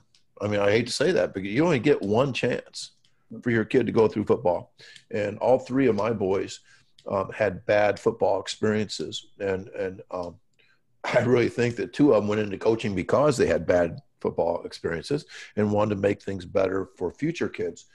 Um, but yeah, you know, there's a there's a guy in, uh, in Southern Illinois that's a uh, that is a Hall of Fame coach, 30 years in the game, incredible success. And he listened to that podcast with uh, me and Brad Dixon and Kurt Hester and Dan Casey. Um, if, if, if people that are listening to this podcast right now, if, if you're half interested in this podcast, uh, you would love that webinar. That webinar is fantastic, and you can get it. Um, you can get it on the Track Football Consortium web website. And uh, but anyway, um, I forgot where where I was going with. Oh, the the guy, the Hall of Fame coach. He listened to that webinar, and he called me and said, um, "So I'm changing everything." Hall of Fame coach of 30 years. You know, you're talking about somebody that's 0 and 9. Maybe you should look in the mirror a little bit. Uh, I'm telling you, the greatest coaches in the world look in the mirror too. This guy is is wanting. He said that in practice, that everything was constant movement, everything, including water breaks. They would run to the water break and back. And after that webinar, he finally realized that football is truly a choppy sport. The average play lasts five seconds or 30 seconds rest. The average drive, six plays. Uh, there's a halftime. You're not working hard during halftime. There's quarter breaks. Uh, referees are talking to each other for 20 seconds sometimes. That's an extra, you know, 20 seconds break. So football games are basically a lot of standing around with amazing excitement for a few seconds. And so so we we need to make our practice more like that. Now, having said that, he's real worried that his staff is not going to buy in. Uh, he's real worried that uh, that dads on the sideline are going to see his practices as being less organized, eat too soft, all those things. And you know, talk about softness. I'm telling you, really fresh, excited, fast, and powerful athletes will knock your socks off. I mean, there's there's nothing soft about being fast, fresh, powerful, and and and excited and all those things. Nothing soft. You uh, that whole idea that you have to be tired and worn out to be tough. One of the the last things I want to I want to touch on about that. Our first game we played Charleston last year and we were winning and then our kids started cramping and everybody in the stands and all you know and even some of the coaches were like well we need to condition more and uh, you know i'm sitting there like there's not a direct correlation between cramping and aerobic capacity no no no we're just not we're out of shape that's why we're cramping and that was and i remember um, i I have it pretty tough. I'm not a teacher. I actually manage a kitchen in a, at a bar and grill. So after Fridays, I would have to, I'd have to go after a, football game on Friday night. I'd go into work, and I would everywhere, and all these dads would come congregate and start drinking, and that's all they would. oh, you got you know after that first, especially after that first game, like oh, you guys, you're not running them enough. That's why they're cramping. That They're they're soft. I remember hearing that when I was in high school. Like, oh, you're cramping up. You gotta you need to go run more. You need to get some you know you need to go run some more gassers. Like, well, it's it's when I'm doing those gassers and I'm cramping up. What are you talking about? you know, you, this is where you know being a science teacher helps me some. And there's not many people out there saying this shit, but you know, when you're talking about all those kids cramping up, um, I know the answers to these questions. Did they cramp up the same way in, in practice? No, no, uh, no. Actually, one kid, uh, no, the, one of the main ones, uh, no, he hadn't cramped up all week. Well, let, us say this: where do you find the? This is a better yes and no question, or A or B. Um, where do you find the most cramps? game one or a hard practice? I want to say we had the most cramps game one. Yeah. Well, that's that's almost always the case. Florida State last year had something like 11 cramps in the first game, and um, and Willie Taggart said it was because their kids uh, let them down, not enough hydration, and and you know if, if here's the deal, cramps are caused by a neuromuscular CNS reflex arc that are the result of, of playing in fifth gear in a game, but practicing in third gear. That the game intensity, the game speed, the game you know, like 100%. In practice, believe it or not, good football players are able to fake effort in practice. They're able to make it look like they're going hard while they save. Why are they saving? They're saving because practice is too long and there's conditioning at the end. So they're able to fake effort. No one fakes effort in a game. Every kid wants wants to go 100 in a game. So so what happens is um, uh, even though you're practicing three hours a day in the hot August sun in Tallahassee, Florida, or six hours a day or whatever they go, uh, the game is different. And no matter how much water you drink, no matter how many bananas you eat, if you're doing shots of pickle juice, Gatorade like crazy, hydrating the night before, all those things you cramp up like crazy in the first game. You cramp up less in the second game and never you'll never see another cramp for the rest of the year. I mean, like cramps just don't happen later in the season because your body gets used to playing in fifth gear because you're finally doing game like stuff, game 1, game 2. So so the best way to prevent cramps um, is to to have game speed practices. Now, every coach hey, game speed, game speed, go hard, we're going to sprint, you know. But if if if you work their ass off the day before and you have a three hour practice today, they are faking effort. They are not going game speed. So you have to create practices where you actually encourage standing around and recovery in order to play at game speed. I don't think you can do that every day, but I always suggest two days a week that you try to have a high speed practice. And if you do that, you won't have any more cramps in the first game. Yeah, that's, you know, it goes back to um, dads and things like, you know, the people that are saying those things that like, well, you got to work harder. And that, you know, everything that, like, you know, there's like you, you just mentioned it, you know, as a science teacher, you understand that there are, you know, things at play besides effort. You know, like there is a scientific reason for these things, and it's not just well, you got to run them harder, they or they you got to drink more water. Why, you know, well, there is, you know, it has nothing to do with hydration. Well, yeah, it does because my coach said in high school that you got to drink a lot of water and you got to drink salt water and eat a lot of bananas or you won't cramp. And it's just, you know, as as the you know, my what's crazy for me is it's 2020. We have this wonderful resource called the internet that yeah. will tell you where you can like what causes a cramp and the answer you know what i'm saying and if you if you google that it won't pop up as well you need to run more gassers you know uh, and I, do want to you know qualify my thing hydration is good mm-hmm. you know like to keep your blood from turning into sludge keeps the blood moving faster that's really really good we want to keep the blood as thin as possible in order for that blood to move so i'm not talking against hydration. I'm just saying that that hydration is not the reason why you're cramping. Um, and there's it's really good to have minerals and and you know and eat a healthy diet and all that stuff. But but yeah, we just don't want you know the the wrong thing to be perpetuated all the time. So, so that kind of segues into sort of my next point. You have you know you you mentioned earlier all the blogs that you've written for SimpliFaster or ITCCA, um, TFC, you know, starting TFC with uh, Coach Korfist.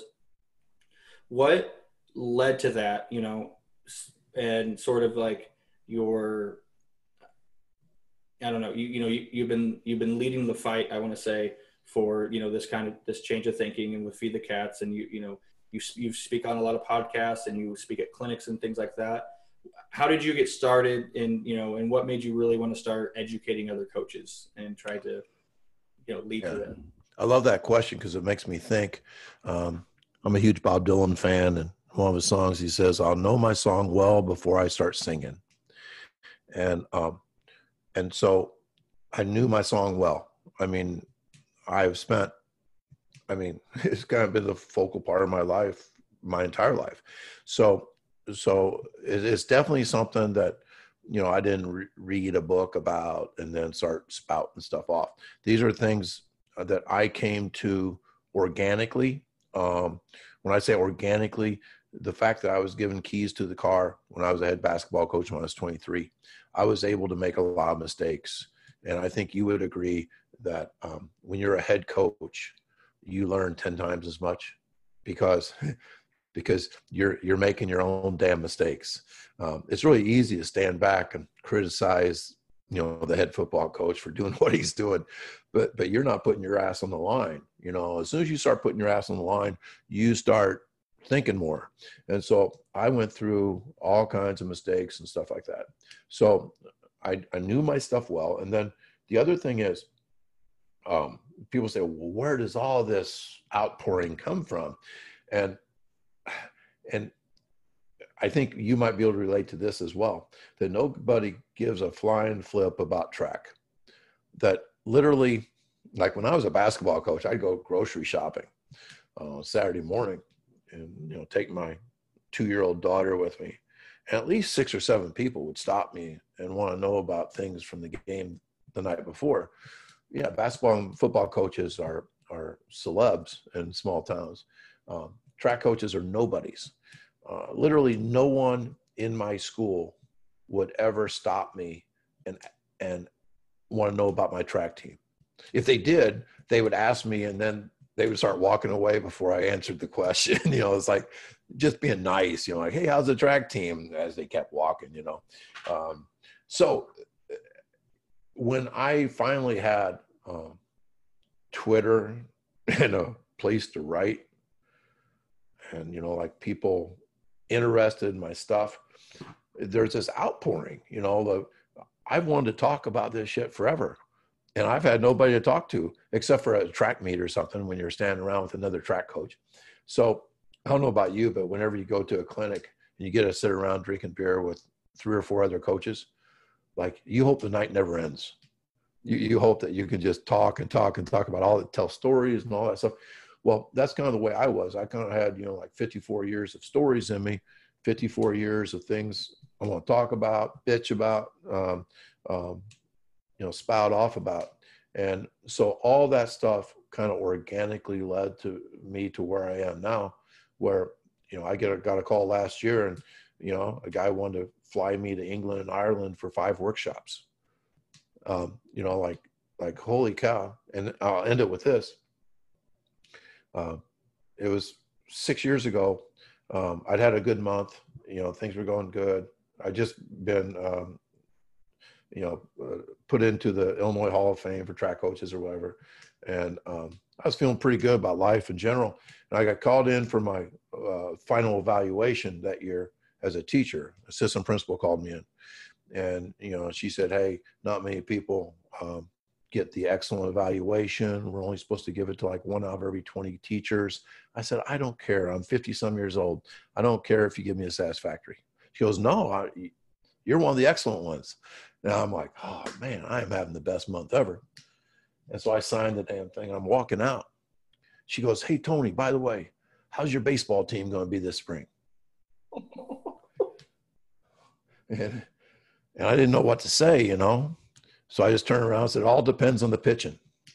And, um, but what I'm telling you is that even though, uh, you know, I'm out writing and traveling and doing podcast with you and all that stuff, track coaches are still nobodies everywhere.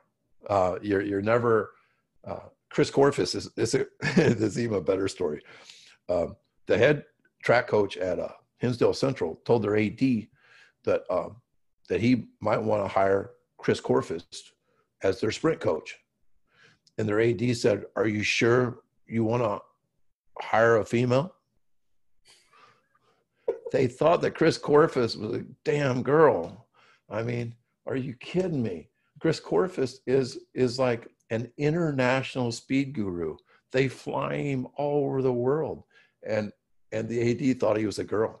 So so we're never we're never quite as popular in our own backyard as we are with our cult like you know mm-hmm. people out there that are interested in what we say. So so yeah, um, it's been it's been the funnest years of my life for sure. I, I love all this. You you mentioned how you would get interviewed every Saturday as a freshman football coach in Harrisburg. I've been since I've been, this would have been my fifth season as the head coach. And in those five years, I've been interviewed by the newspaper one time.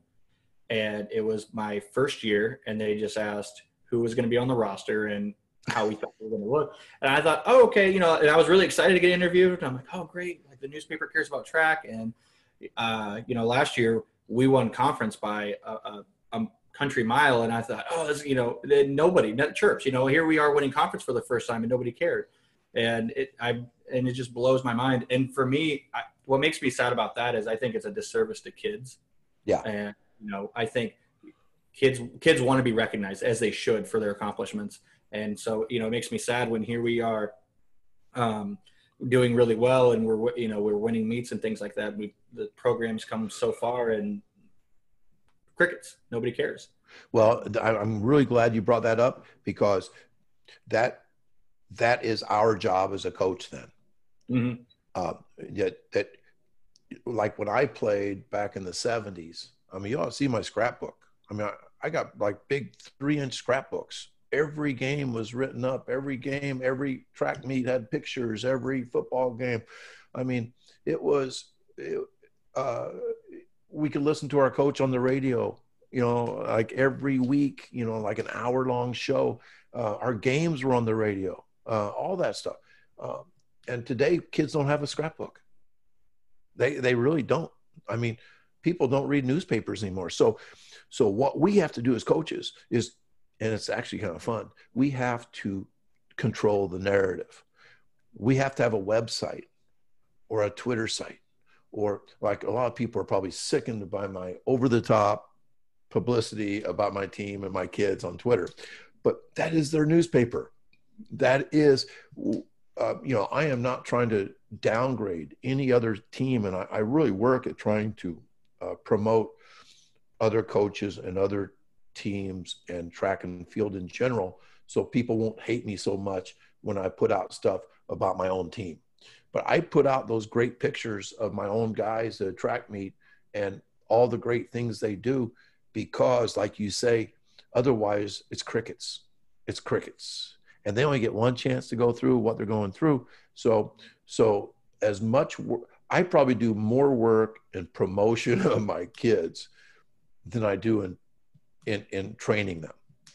You know, which doesn't mean I don't train them. I, I, I do train them, but but you know, I spend I spend more hours on Twitter than I do in practice. Uh, you know, I, and I think one of the the pillars of Feed the Cats that uh, what I what I think comes into play with this is record, rank, and publish. Kids going on Twitter and seeing you know what they read and how they rank and things like that, and getting kids excited and getting you know your your athletes' times out there and things like that. You know, um, you'll see a coach tweet like their 10 meter fly times and and it'll get retweeted by other coaches and liked and things like that and just kind of you know that's a that's an awesome way to get your kids out there in front of other coaches and you know it makes them makes them feel good you know? Yeah every you know when when you see it seems like coaches everywhere even college coaches now are doing miles per hour mm-hmm. uh, stuff. And when you see miles per hour stuff that's a feed the cats origin. F- miles per hour came from feed the cats. We have wristbands you know 20 mile an hour 21 22 23 mile an hour. We don't have many 23 runners but but we have those four wristbands and um, and our kids love them and and that record, rank, and publish uh, feeds the cat. It it feeds the competitive nature of the cat. If if a kid doesn't give a flying flip about that stuff, he's probably not a very good athlete. He ain't a cat. But even like big linemen will celebrate the first time they break six in the 40 you know and and that's that's the whole deal and then once you start down this path you will start developing data where you can show an incoming freshman like hey look you just you just ran a 4.91 in the 40 4.91 and the kid will go well is that good? And you go okay let me show you the great players on our varsity right now who ran slower than that as freshmen. You are better than him and him and him and him. And that kid's eyes will get great big and say, holy cow, because that's, that's a fact. That's a fact. That kid is faster than those other kids were at the same age. And if you aren't doing any data in practice, you're not performing at a high level, first of all, because if kids aren't being timed, they aren't running as fast as they can run. But if you're not collecting data, you really don't know where you've been. You know, like a sophomore does not know where he was as a freshman. And you, as a coach, don't know where he was as a freshman. You're just it's like, oh, yeah, he was pretty fast. No, if you have data, you know where he's been. And I think you know where he's going. Because if if that graph is ticking upwards, we know what happens to upward ticking graphs. Like COVID 19 is upward ticking right now. I bet next week it's still going up because that's what graphs do. They keep going in the same direction unless they're acted upon by an outside force. And there's not many outside forces being acted upon right now against COVID. So it's going to go up, up, up, up, up, up. And the same thing will happen to speed.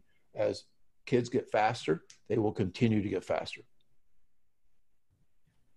One of the things that I love about coaching track compared to say like maybe like a football or basketball is we work with numbers and you know i've never been accused of favoritism because i have empirical data that says this kid should run and you know things like that and with you know data is so valuable to a, a new or you know well all coaches but i think um, it's something that starting out coaches should really buy into because then you can see if what you're doing works and as you track over the first few years, you can adjust shit as needed and say, okay, this isn't working. You know, football, that's, you know, it's more of wins and losses kind of thing. But um, in track, you know, it's like, okay, are we getting faster over four years? And if not, or if, you know, this year we did something different and our times didn't grow at the rate that they have before, things like that. And you can see and track that. Um, and that's one of the reasons why, uh, you know, going back, I guess going back kind of to my earlier question of why uh, young coaches or new coaches should buy into feed the cats i think that's something right there that really helps is it's a it's a reason to track everything. And then you can you have numbers to back with what you're doing or you know or not or what you know and see if it's working. One of the other things that i love about feed the cats uh, that i i forgot to touch on earlier is you know we talked about having one assistant or you know if you have a small staff. What one of the common denominators of, of more than half the track events is they're a speed power event. Throwing is a speed, you know, while people think of throwers, they think of these huge Goliath people, but it's still a short, fast burst of, you know, um, energy. It, it, you know, it's a quick, short action. Um, jumps, uh, and obviously sprints up and you know, and even and even um, the eight mile. You still there's a huge speed factor into that. I mm-hmm. think, and that's something I've had a really hard time getting my distance kids to buy into because our cross country program is ran by someone who, all right, for practice this week we're going to run a lot, and then tomorrow at practice we're going to run a lot, and we're a. And so when they come to track it, I'm like, hey, we're not going to, we're to, we're to, you know, why are we sprinting? Well, because you've ran hundred miles all summer and into the fall, you need to get faster. And um, one of the kids, and I, and you've you've taken some really good pictures of him over the years, but I uh, Andrew O'Keefe from Granite City, who yeah. was the 3A state champion in the mile last year. We saw him at an indoor meet at, at Illinois College. He didn't run the mile; he ran the 400, and I want to say 50 seconds inside. Sure. And I looked and I looked at my distance kids. I'm like, you telling me he doesn't do any kind of speed work? And he just runs crazy amounts of miles. Um, Donavan Brazier just ran 335 in the 1500, and the farthest he said he's ever ran at practice is 8.1 miles. So, but anyway, uh, the common denominator in in most track events is is speed. So, what should you spend the most time working on? Speed. And if you want yes. to improve the program in all assets, you know, uh, one of the things that I you spoke last year at the Iowa track clinic, and um, which is a great. I've gone to that clinic. I, I want to say six years in a row, and I want to, as a tidbit, I think it's very funny. So you were, you know, the keynote speaker last year. The year before that was Clyde Hart. really funny. Like, all right, this year Clyde Hart, and then next year is Tony, and it, it was so funny um, just listening to the different viewpoints. And um, I, I, that's just kind of a, a sidebar. I just thought that was really funny. Um, but one of the other speakers was Todd Lane, who's the jump coach at LSU, and yeah. he did a presentation on coaching multiple events at the same time. And as with one assistant, I'm trying to think of how can I maximize my time. Well, everybody on the team in every event can improve by getting faster and working max velocity. So I can coach the, I can have the entire team run fly 10s or fly 30s at the same time and coach all my athletes at the same time. And, you know, we can do that multiple times a week. One of the things that you did a, a debate, 400 meter date with Ryan Banta, who was my last guest. Um, and Ryan's a, an incredible coach, and I got a lot from talking to him. But one of the things that he does very differently is all of his athletes kind of do something different that's more tailored to them. And I'm sitting here thinking, and I remember thinking to myself, how can I do that? I have one assistant. How can I get all these different training programs at once and coach them effectively? Whereas when I do feed the cats, I can speed, power. You know, pretty much anyone that's done a distance runner, you're going to do max velocity today, and I can coach everyone at the same time. And it's really easy to manage a large group of kids like that. Today's a speed day, you know, and then you do X factors and things like that, or you know, today's a lactate day. It's really easy to plan that out, and it's really easy to coordinate a large group of kids when it's really simple like that and simple is not always bad. And in this situation, it really helped me out a lot. And it helped me out as a coach because I wasn't trying to do a hundred different things. And I just, you know, when you just work on the common denominators between events and improve those things, then you, you know, you get better at those things. Right. I think, um, I think Feed the Cats is highly reproducible. And I do really uh, flare up when people say, yeah, you shouldn't copy and paste a system, blah, blah, blah uh, you know that that's not correct at all. The the reproducible part is is really important. And it's a way to manage, as you say, a large group of sprinters. Um, um, that debate you were talking about with me and Ryan, Ryan's a really good guy. I, I, didn't enjoy that debate at all, but I think it was it was good. It was a good thing to do because I think I think we need to um, challenge each other, be able to sit down at the table with somebody you totally disagree with um, and and and and show respect and ask questions and things like that. I think that would serve all of us well. Um, uh, one time I, I, asked the question that was really just a mean spirited um, thing. I said to him i said ryan what would you say if i told you right now you were the most complex and sophisticated track coach I've ever heard of in my entire life. He said, Well, I take that as a compliment. and I just put my hand, you know, like, oh my God. I mean, like, there is no way I could reproduce the critical mass system.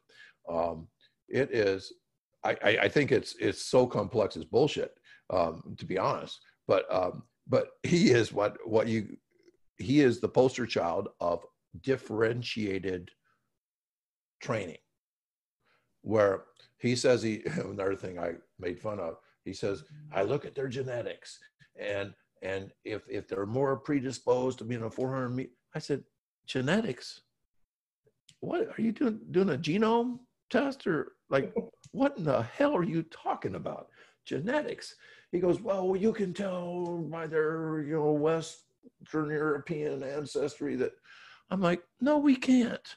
No, we can't. I am not going to take that six foot uh, uh, kid that's a freshman.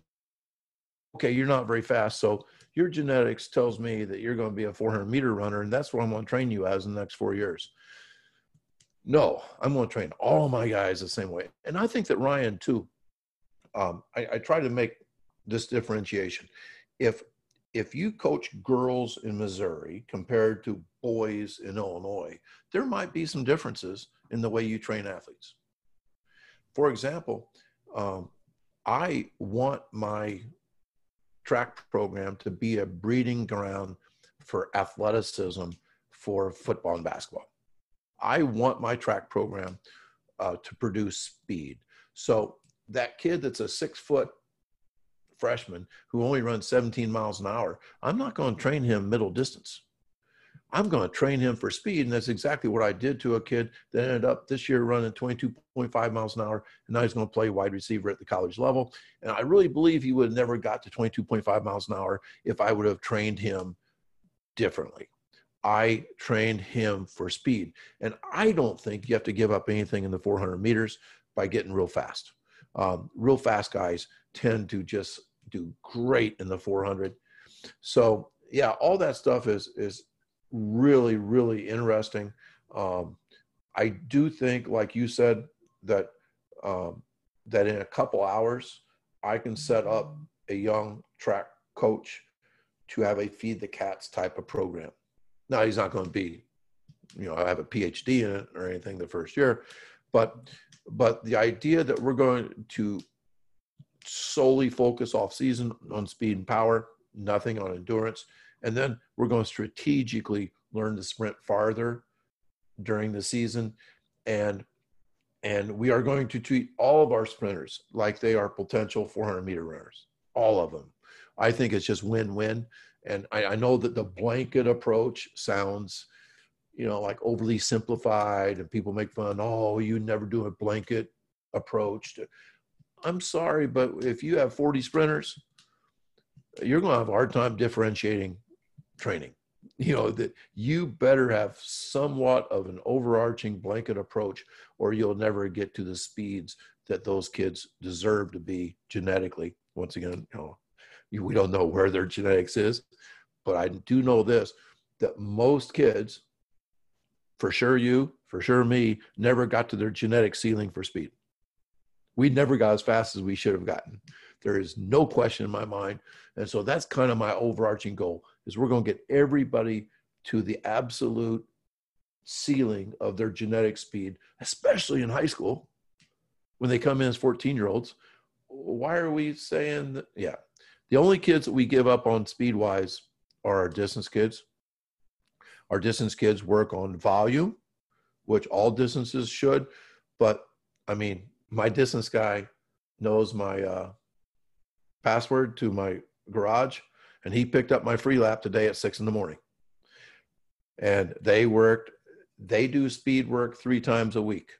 Now, they will never be as fast as they could be, but distance guys have to chase two rabbits. They have to chase the the endurance rabbit and the speed rabbit. They're never going to catch the speed rabbit. But as John O'Malley says, you got to come as close to that speed rabbit as possible to be a great distance coach. And, and so many distance coaches run a 12 month a year cross country program, which is, which is wrong. And it's, for me, it's tough as not the cross country coach to then, and up until this last year, I had coached my distance runner every year. And which, which was tough for a lot of reasons because one, they just looked at me as the fat throws coach, so I wouldn't know anything about distance running, and so for them to want to buy into what I was saying. But my big selling point was you know, it, it works its way down. If you want to be a fast miler, you know, you need to improve 800 meter time to some degree, and then to improve your, you know, four, and then you know, it works its way down. Where you know, max velocity has you know, a carryover to it to distance as well. What is adding 20 miles of just base running going to do to drop your mile time? And you know, it's this. Well, I'll be in better shape there's a you know I, you see I see a lot of, of, of, kids distance runners cross the finish line after a mile or two mile, and they're not that tired because you know and they're checking their watch and their splits and things like that and it's like you you didn't lose because a kid ran more mileage than you you lost because at the end of the race he had a faster kick it's hard for that's been really challenging for me as someone that coach that has had to coach distance runners to try to get them to buy into you know we ran 10 meter flies uh, one day in practice, and the whole team did. And the slowest fly times were my distance runners. They were slower than my throwers. And they didn't. Then they looked at that, didn't think anything was wrong with it. They're like they didn't understand of like why speed is so crucial because you're not running that. You know, two miles to a distance runner is not that far. You know, when you go on a ten mile run every day, what's two miles? You know what I mean? Where, ten minutes. Exactly. You know, it's, it's you know I have kids that'll go run for out like over an hour at a time. And it's like, so you have the aerobic capacity to run two miles. So what can you do to make those two miles, you know, faster? Get faster, not run more.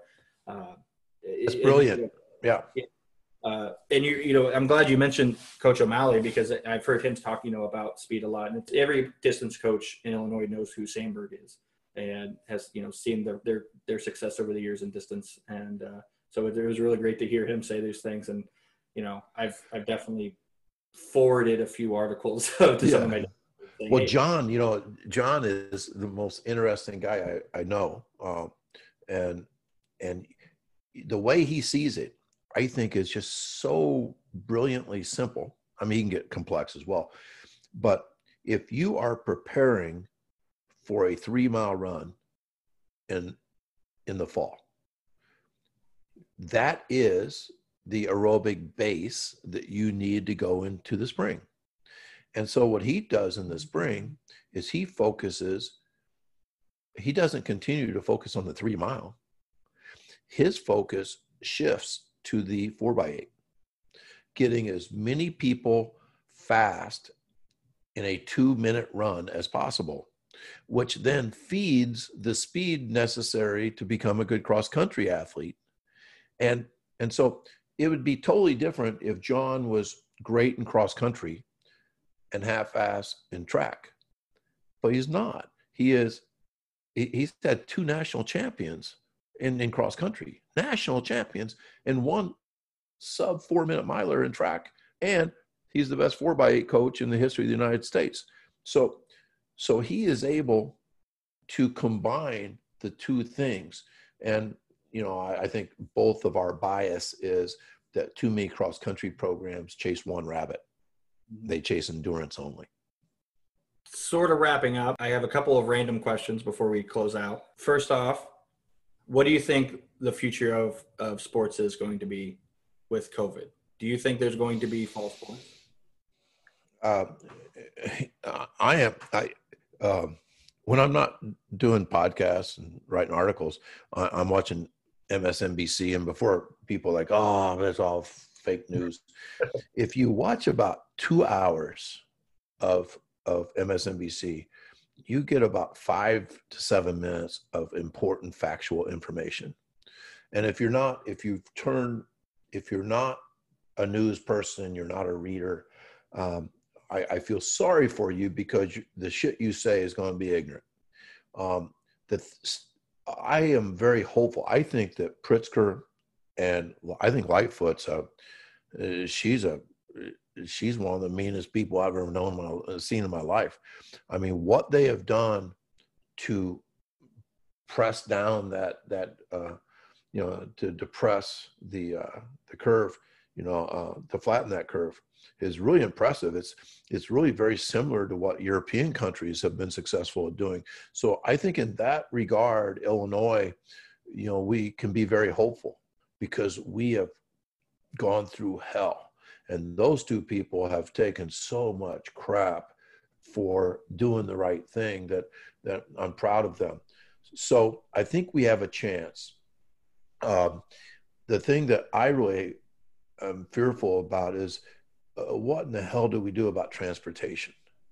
You know, like how does a football team get on a school bus and go to a game? I just don't understand how that can happen. Mm-hmm. Um, you know, and, and people say, well, you know, they're not going to die.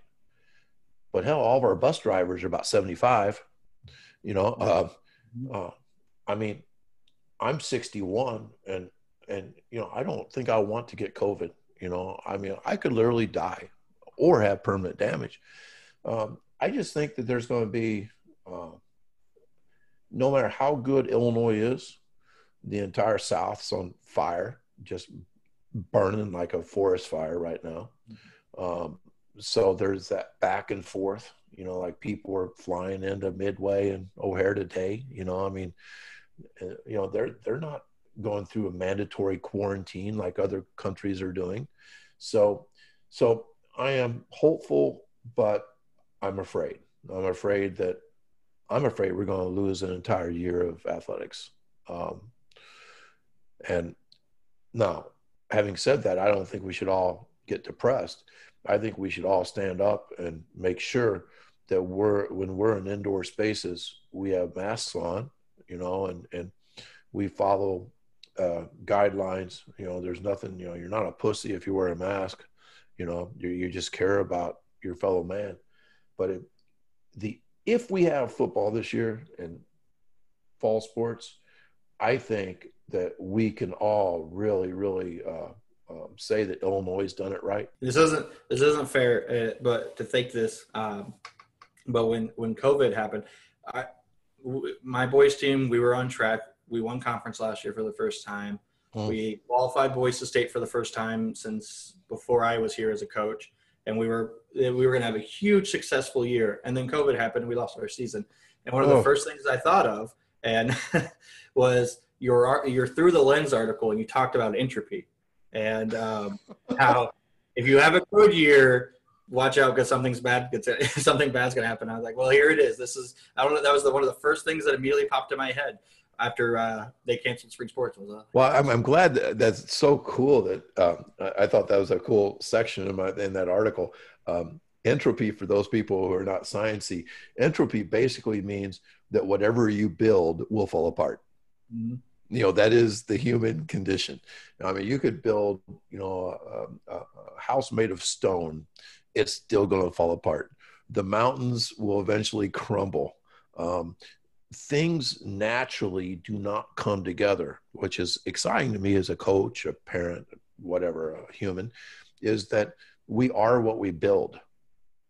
But we also have to realize that nature wants wants it to fall apart. And so, so yes, um, COVID is a good uh, uh, illustration of entropy and and I did not have a championship team this year. Um, a matter of fact, I was extremely depressed going into the season, thinking that I had the greatest sprinter in the history of Illinois, and he wasn't going to run for me because he graduated early.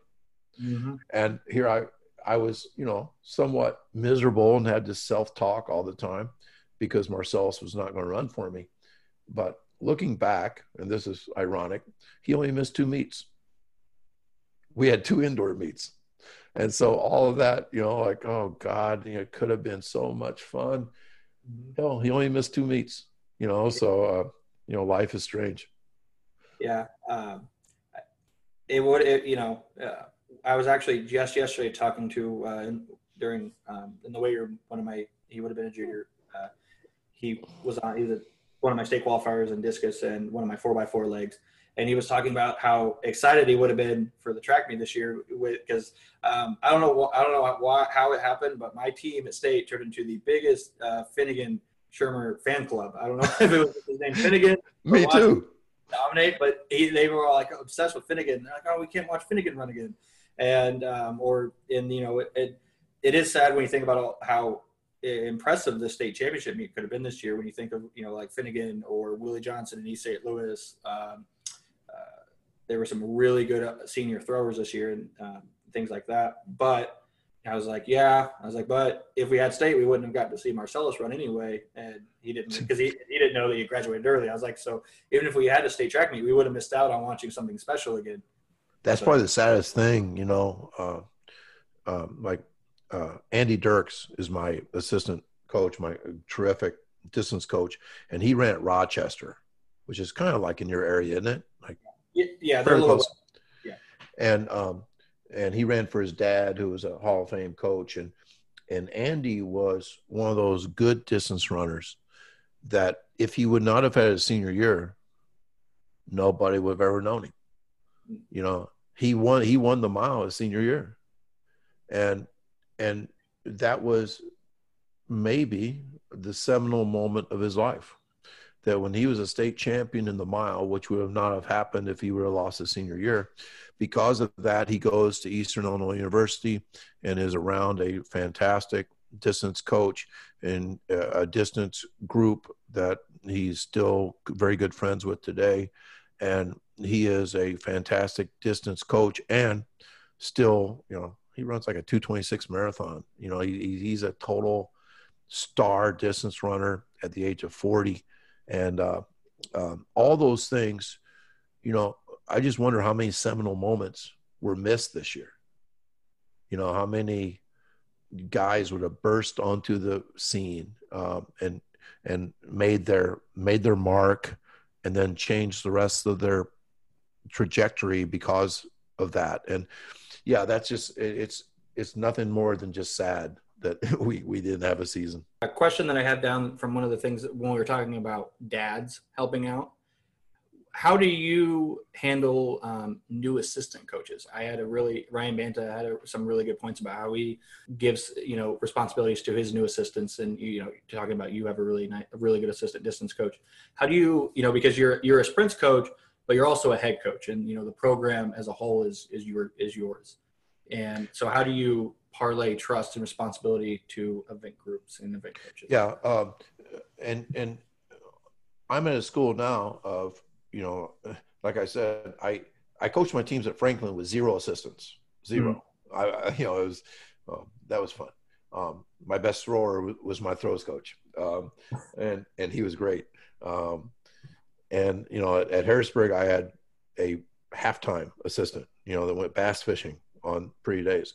Um, so here I have three and a half assistants, um, three and a half. So um, that's different. And I would say, if anything, and uh, I empower my assistants. You know, I, I give them guardrails. Obviously, uh, you know, I tell Andy Dirks things like, like, you know, if you're if you're still co- coaching cross country during track, I'm gonna fire your ass, and and we both laugh, you know, and but I want to make sure, you know, that there are certain guardrails um, to to what we're doing, and um, but then I, I ba- basically make him the governor of the distance group. And because we have 100 guys on our team, we don't ever meet as a team. We don't even meet when we're going to a meet because, you know, we're in two buses. Uh, so, uh, so he, his distance guys report to him every day, and he is the governor. I'm still the president, but he is the governor of his group.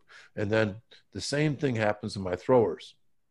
My throwers report to Sebastian Carcioni, who is a, uh, who who runs his group and we never we just can't afford to get 100 people into one spot in our little field house um, it's just it's a it's a zoo in there and then and then my jumps coach and my hurdles coach are are my lieutenants uh, they they are under me now once again i empower them but i cannot allow them carte blanche for example my hurdle coach, who is one of the greatest human beings I've ever known, a guy named John Singleton, African American guy that's just a wonderful role model, fantastic person, and a great hurdle coach. He's had great hurdlers for us. He has a tendency to drift into the hard work wins mentality because that's the way he was coached. Uh, one day I saw him doing 400 meter hurdles all the way around the track, doing burpees in between them. And I'm like, if I ever see you doing anything stupid like that again, I'm going to fire you. And he smiled and said, Are you serious? I go, Yes. And I smiled, Yes, I am serious. We are never going to go over more than two or three hurdles. If I ever see you doing that without my permission, I will fire you. We are going to be a fast to the hurdle, fast and fresh, spiked up hurdle team. We are never going to do endurance hurdling ever. He goes, got it. So I, so those are still the guardrails, the hard talks that you have to do with guys, but you have to mm-hmm. explain why you're doing that and and examples of other, you know, like my son Alec who does that, and how he's had unbelievable hurdlers who have never gone over more than two or three hurdles at a time in practice. They've never gone over hurdles slow. They've never gone over hurdles tired and they do just fine at the end of the race. So you have to go through that. I had a first year jumps coach this year, Nico Capizio, who, uh, who, to his credit, really like shadowed me and and and bought into my stuff. And he he formally ran for me, so that was easy. But as a head coach, you must empower your assistants, but also give them guardrails, and you can never let them do things wrong. Um, so, so basically, you let them run their own show, but you let them know what the show should look like. I actually got a third assistant this year. It was a college student, actually ran at Illini West like I did, uh, named Jacob Bryan. And I, I got that because like we had a, a, a, freshman come on the team who has Down syndrome, so they allotted money for an extra assistant to kind of help nice. us with things like that. And so he became my distance coach, and you know he'd never coached before. He's you know he ran for a year at Carl Sam or at uh, down in Carbondale and then transferred to Western. And I was like, look, the workouts, I want to, I want to know what they are, but I'm not, you know, And these are the workouts I would like you, the type of workout I would like you to run on, you know, like I would like you to do a lactate day on this day or a speed day yeah. and these things. But I trust and I know that you, through experience and through the coaching that you received, know enough to not ruin our kids. And so you know, uh, because he had never coached before, I kind of there was a shorter reign, but it, he still had the freedom and autonomy to kind of do what he wanted to do, and so and I I know he appreciated that when while it was a short-lived season, and um, I hope we're going to build on that next year. But no, like, like you know, you're the head coach, but if you don't empower your assistants to do what they think, you know, what they want, you're not going to have a lot of assistants for very long. So, and ultimately, like my assistant the last two years, he was my age. He was 20, you know, 25 too, and he wants to go and run his own program someday. And right. so I would have done him a disservice to just controlled everything. And, you know, especially being that we were the same age, you know, so now, you know, he had the freedom to kind of do with sprint hurdle hurdlers what he wanted um, with the parameters that I wanted, which was, you know, a feed the cats type system. And so, but I gave him the freedom to kind of run that as he saw best with, um, and, uh, I know that helped him. And when he goes off and then becomes a head coach somewhere, he's going to understand, you know, he's to understand. Um, side note, I uh, paid for his ticket to go to the Iowa clinic so he would hear you speak, and um, because he kind of questioned feed the cats, and I was like, oh, "Hey, there's this clinic in Iowa. Why don't you go to it?" I was like, "I don't care what you what sessions you go to, but you're going to go to these sessions." And uh, afterwards, I remember just seeing his eyes just huge, and he's like, "It all makes so much sense now." yes, you know, I, I was going to add two other things about assistants that I really this has nothing to do with their events, but I tell my guys that I want to be challenged. I want them to come up and say, "You got on that kid way too hard." Mm-hmm. Um, now, now, honestly, I do not like to be challenged. You understand what I'm saying? You know, like nobody wants to be called out. Nobody wants somebody to say, "We're going, you are going in the wrong direction," you know, or something like that. But, but as a leader, you have to encourage that and then the other thing, and this is one of my favorite things in all of administration of anything, is that don't bring me problems, bring me solutions. Mm. It's one of my favorite quotes. I don't know who said it, but but everybody can bring me a problem. Um, you know, like, hey, so and so, you know, blah, blah, whatever. But it takes real work on their part to propose a solution to that problem.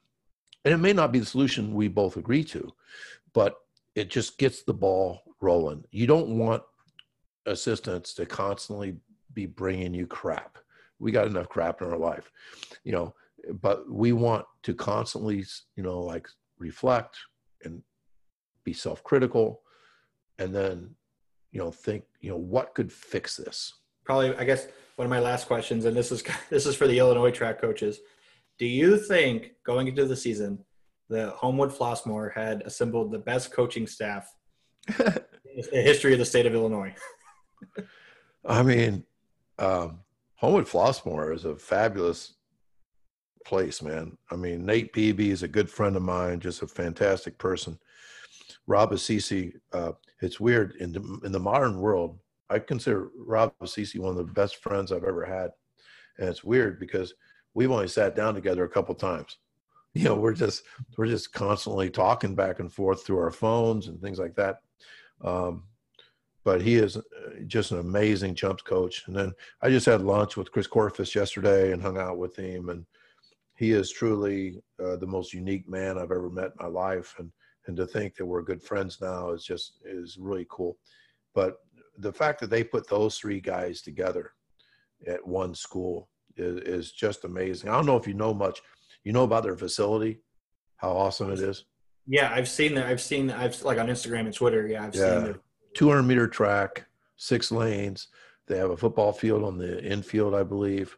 Um, so, so arguably the best high school facility in the nation, with those three all-star coaches, and then you know, it's a big school. I think it's like 3,000 kids. It's mm-hmm. like 60% African American, which is, you know, means that they, you know, have uh, great genetics, as as Ryan Panther would say. There's no question that, you know, there there's a reason why typically all eight lanes are filled at the NCAA's in both sprints with, with African American sprinters. Um, they they tend to be high twitch or fast twitch athletes. This is something you may not know did you know who just got the distance job there? Um, I, I can't remember his name, but uh, Crete-Monee's head coach. Yes, Where's- Brian O'Donnell, who is another real good friend of mine, a guy that I've probably had a dozen, uh, eaten breakfast with him a dozen times. Um, we both share in the love of Neil Young uh, in music, and and uh, he, he's a very reflective, smart guy, uh, a friend of the O'Malley's. He went to Sandburg High School, uh, was best friends with O'Malley's older brother growing up. But anyway, here's the guy that wins the 2019 state championship with one of the greatest sprint groups ever. Um, even though he was a distance coach, coaching sprinters, and by the way, how did he coach them? Feed the cats, and and so he just got the distance job at HF. So so now all of a sudden they're going to have all these great cross country teams and all that, and you know they just got it all working for them. But one one more thing about HF, they've had a football coach who's for many many years he goes like 11 and 2 every year and thinks he's you know the greatest football coach in the world. But but i have written proof that, that he discourages athletes from running track. I mean they never have throwers ever because their football players don't come out for track. Um, they might have one football player once in a while who comes out as a sprinter but he actually has to swim upstream to do it because uh, they they are- have a basically a year-round program of football at HF. Who, I, in my opinion, even though they go 11 and two every year, they un, they underachieve, and I, I don't like coaches that hoard athletes. You know, I I've the guy blocked me on Twitter. Um, hell with him. Um, but anyway, uh, yeah, he's also written me a couple nasty emails, but that's all right.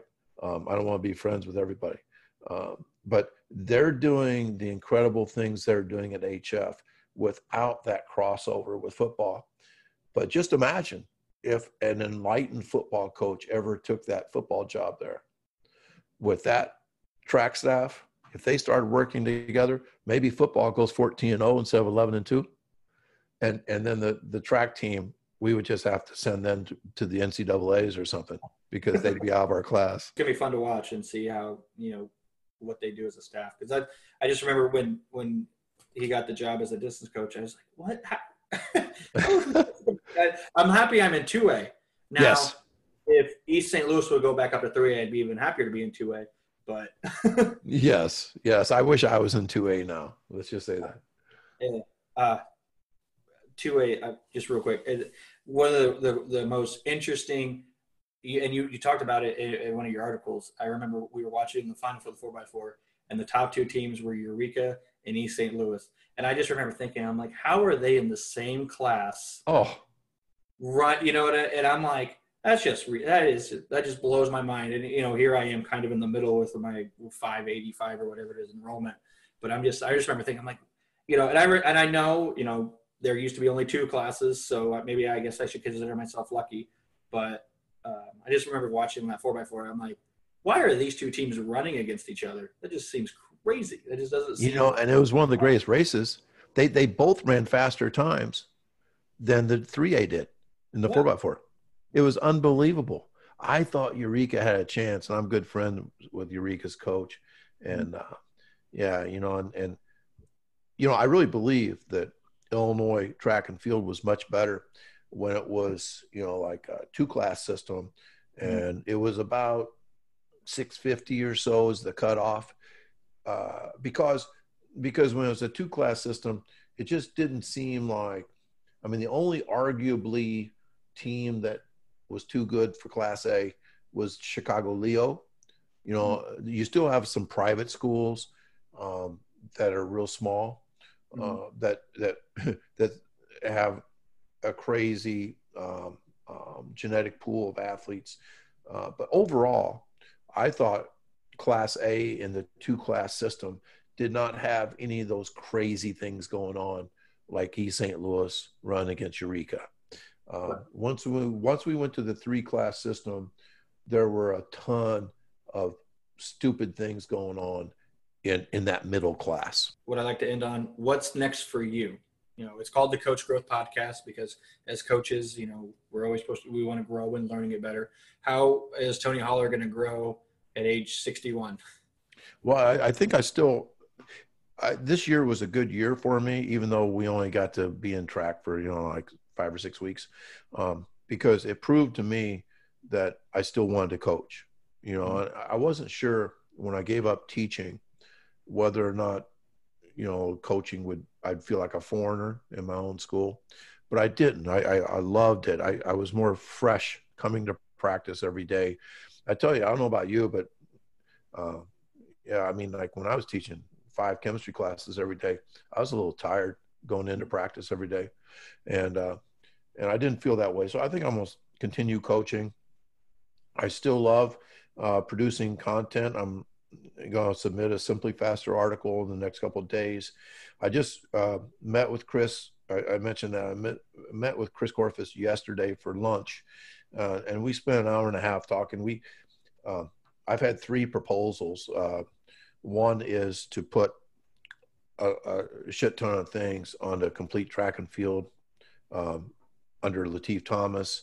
You know, mm-hmm. like you know some type of you know, like extensive feed the cats, you know, uh, type of stuff.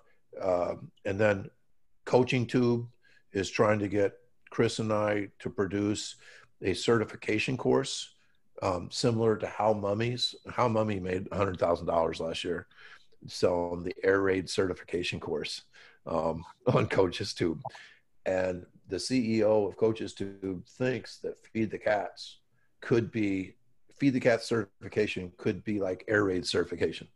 Mm-hmm. that that there's such a huge interest in especially football and especially texas football right now about the you know how, how to have a sprint based football team. So i got that going on. Then there's a guy from ireland who wants to develop a feed the cats website with a message board with uh, like a monthly subscription thing and I just feel like I, I already have a website. I got TFC. Um, my my message board is Twitter. I already have that. Um, um, I don't think I want uh, what I do to feel like a job. So I don't think I'm going to do the Ireland thing. And um, Chris and I think we're, we're actually going to invent a feed the cats certification thing through Coaches Tube, um, where we put you know, repackaged stuff, you know, like really good information out there for, we, we just think coaches too might reach a ton of people that have never heard of us. Mm-hmm. So, so I think that's our direction right now, but who knows, you know, it's, uh, we might all die of COVID tomorrow. So, um, what do you, what are your, you know, do you have any final imparting wisdom for uh, young 20 something new track coach or football coach you know what what are your final words that you want to resonate with the audience? Uh you know i mean i hate to get sappy or something but it's, it's, it's all about you know about creating positive loving things. You know by loving i'm not talking about romance or something. I'm talking about you know if you don't love uh, your teaching situation fix it. Change it. If you don't love your coaching change it you know like find a way to make it something that you enjoy and you know want to work in or or stop doing it. Um, and then you know try to develop programs where you know like i always ask myself would my kids come to my chemistry class if they didn't have to? And my answer was yeah i think they would which means I must be doing something right. Where you care enough, you're not just jamming curriculum down kids' throats. You care enough to make your class into a class that, that kids want to be there. Um, do kids want to be in my track practice? Yes. Well, if the answer is no, then let's start feeding the cats or something. Let's let's do something where they like it. And then you can say the same thing with your family. Or are you somebody that's looking for things uh, to occupy your time so you don't have to go home? There's a lot of coaches that are like that. They would rather sit in the coach's office till eight o'clock at night than to go home to their wife and kids. Well, if that's the case, then you need to fix it. You know that that you you need to have a positive outlook on tomorrow. And it's not just like, oh, I'm going to be positive today. No, you have to actually do things that create positive vibes. Um, I don't think any coach can be happy if he's not happy at home. You know, so so all those things. And and the last thing is, damn, stay healthy. You know, get out and work out, walk, jog, lift. You look at Brad Dixon. You know, what he he power lifts every day at five thirty in the morning, right? You know, that's awesome. You know, he and, and he tweets it about it, which means he inspires other people. So I think that's a great message. Where can uh, where can people find you? I mean, you're you're huge on Twitter. Yeah, uh, still PN Track, right? Right. It's uh, at PN Track on Twitter. Um, yeah, that that's I only have one platform. You know, like I don't have Instagram or anything. Um, just Twitter. Uh, my wife won't let me get on Facebook. You know, um, and and for good reason, yeah, whatever. Uh, and then um, uh, my website is pntrack.com. Uh, and, you know, easy to find. I'm probably the only guy you can Google Tony Holler and find his cell phone and his email. You know, it's at the bottom of all my articles. So, yeah, sometimes I get random calls uh, from people, and that's okay. Sometimes I'm able to answer it right away and talk to them. Uh, so, yeah, I'm I'm definitely out there. Mm-hmm. Uh, Twitter, obviously, you've got TFC, uh, TFC website. You can find your articles on SimpliFaster, on, on the ITCA website. Uh, is there any others that I'm missing? Yeah, I, I, don't put stuff on ITCA anymore, but a lot of my old stuff is on that ITCA website. You can just by Googling my name, you know, you, you can find articles that you're looking for. But I forgot to say about trackfootballconsortium.com. It's the longest damn domain name in the history of the world. Um, trackfootballconsortium.com. By the way, when I was looking into buying a Feed the Cats domain name, 2,500 to own feedthecats.com. So screw that, you know. Yeah. Uh, there's there's my one chance of being famous, and it's too expensive. But um, so anyway, yeah, the trackfootballconsortium.com website has hundreds of articles, um, and it has uh, all everything that's ever been presented in the last five years at Feed the Cats, you can buy for like fifteen dollars per video, and then Chris and I did a ton of webinars in the last eight weeks, and those webinars can be purchased there as well. Awesome. Well, Coach, thanks for your time. Um, I got a lot out of this. I know everyone listening is going to get a lot out of this. So thank you so much for spending your morning with us. I appreciate it. Coach, has been fun and very unique too. I, I, every podcast, just the fact that you're from a smaller school and and you know a young coach and all that stuff. Um, I did a podcast two days ago with a football coach from New York, and I think the content was a hundred percent different than mm-hmm. than this content. That's good. Yeah, absolutely. Um, so thanks again. I look forward to continuing to, you know, grow and follow Feed the Cats and all the things you put out there. Thank you so much. Anyone listening to this, do not feel afraid to reach out to Tony. I, can personally say that he's never, you know, he had never met me, but he responded to a Twitter DM very quickly with, uh, you know, I think I, I remember last year I asked you about a warm up for football and you responded in a couple of hours and you're like, here's a link to an article. And it was just like, oh my gosh, you actually. That's, that's actually a slow response because I, I think my, you know, you get those damn things on your phone saying how much time you spend on your phone every day. Right. Let's just say that I'm not going to disclose how many hours a day I am like, they talk about teenagers being addicted to their phone. Mm-hmm. I'm on my phone way too much. So yeah, I get back to people quick. Well, thanks again, Tony, and look forward to talking to you again soon. Coach, it's been a pleasure. Thank you.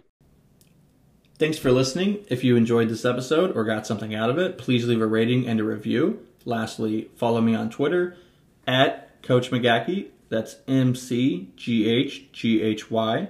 And stay tuned for the next episode. Thanks.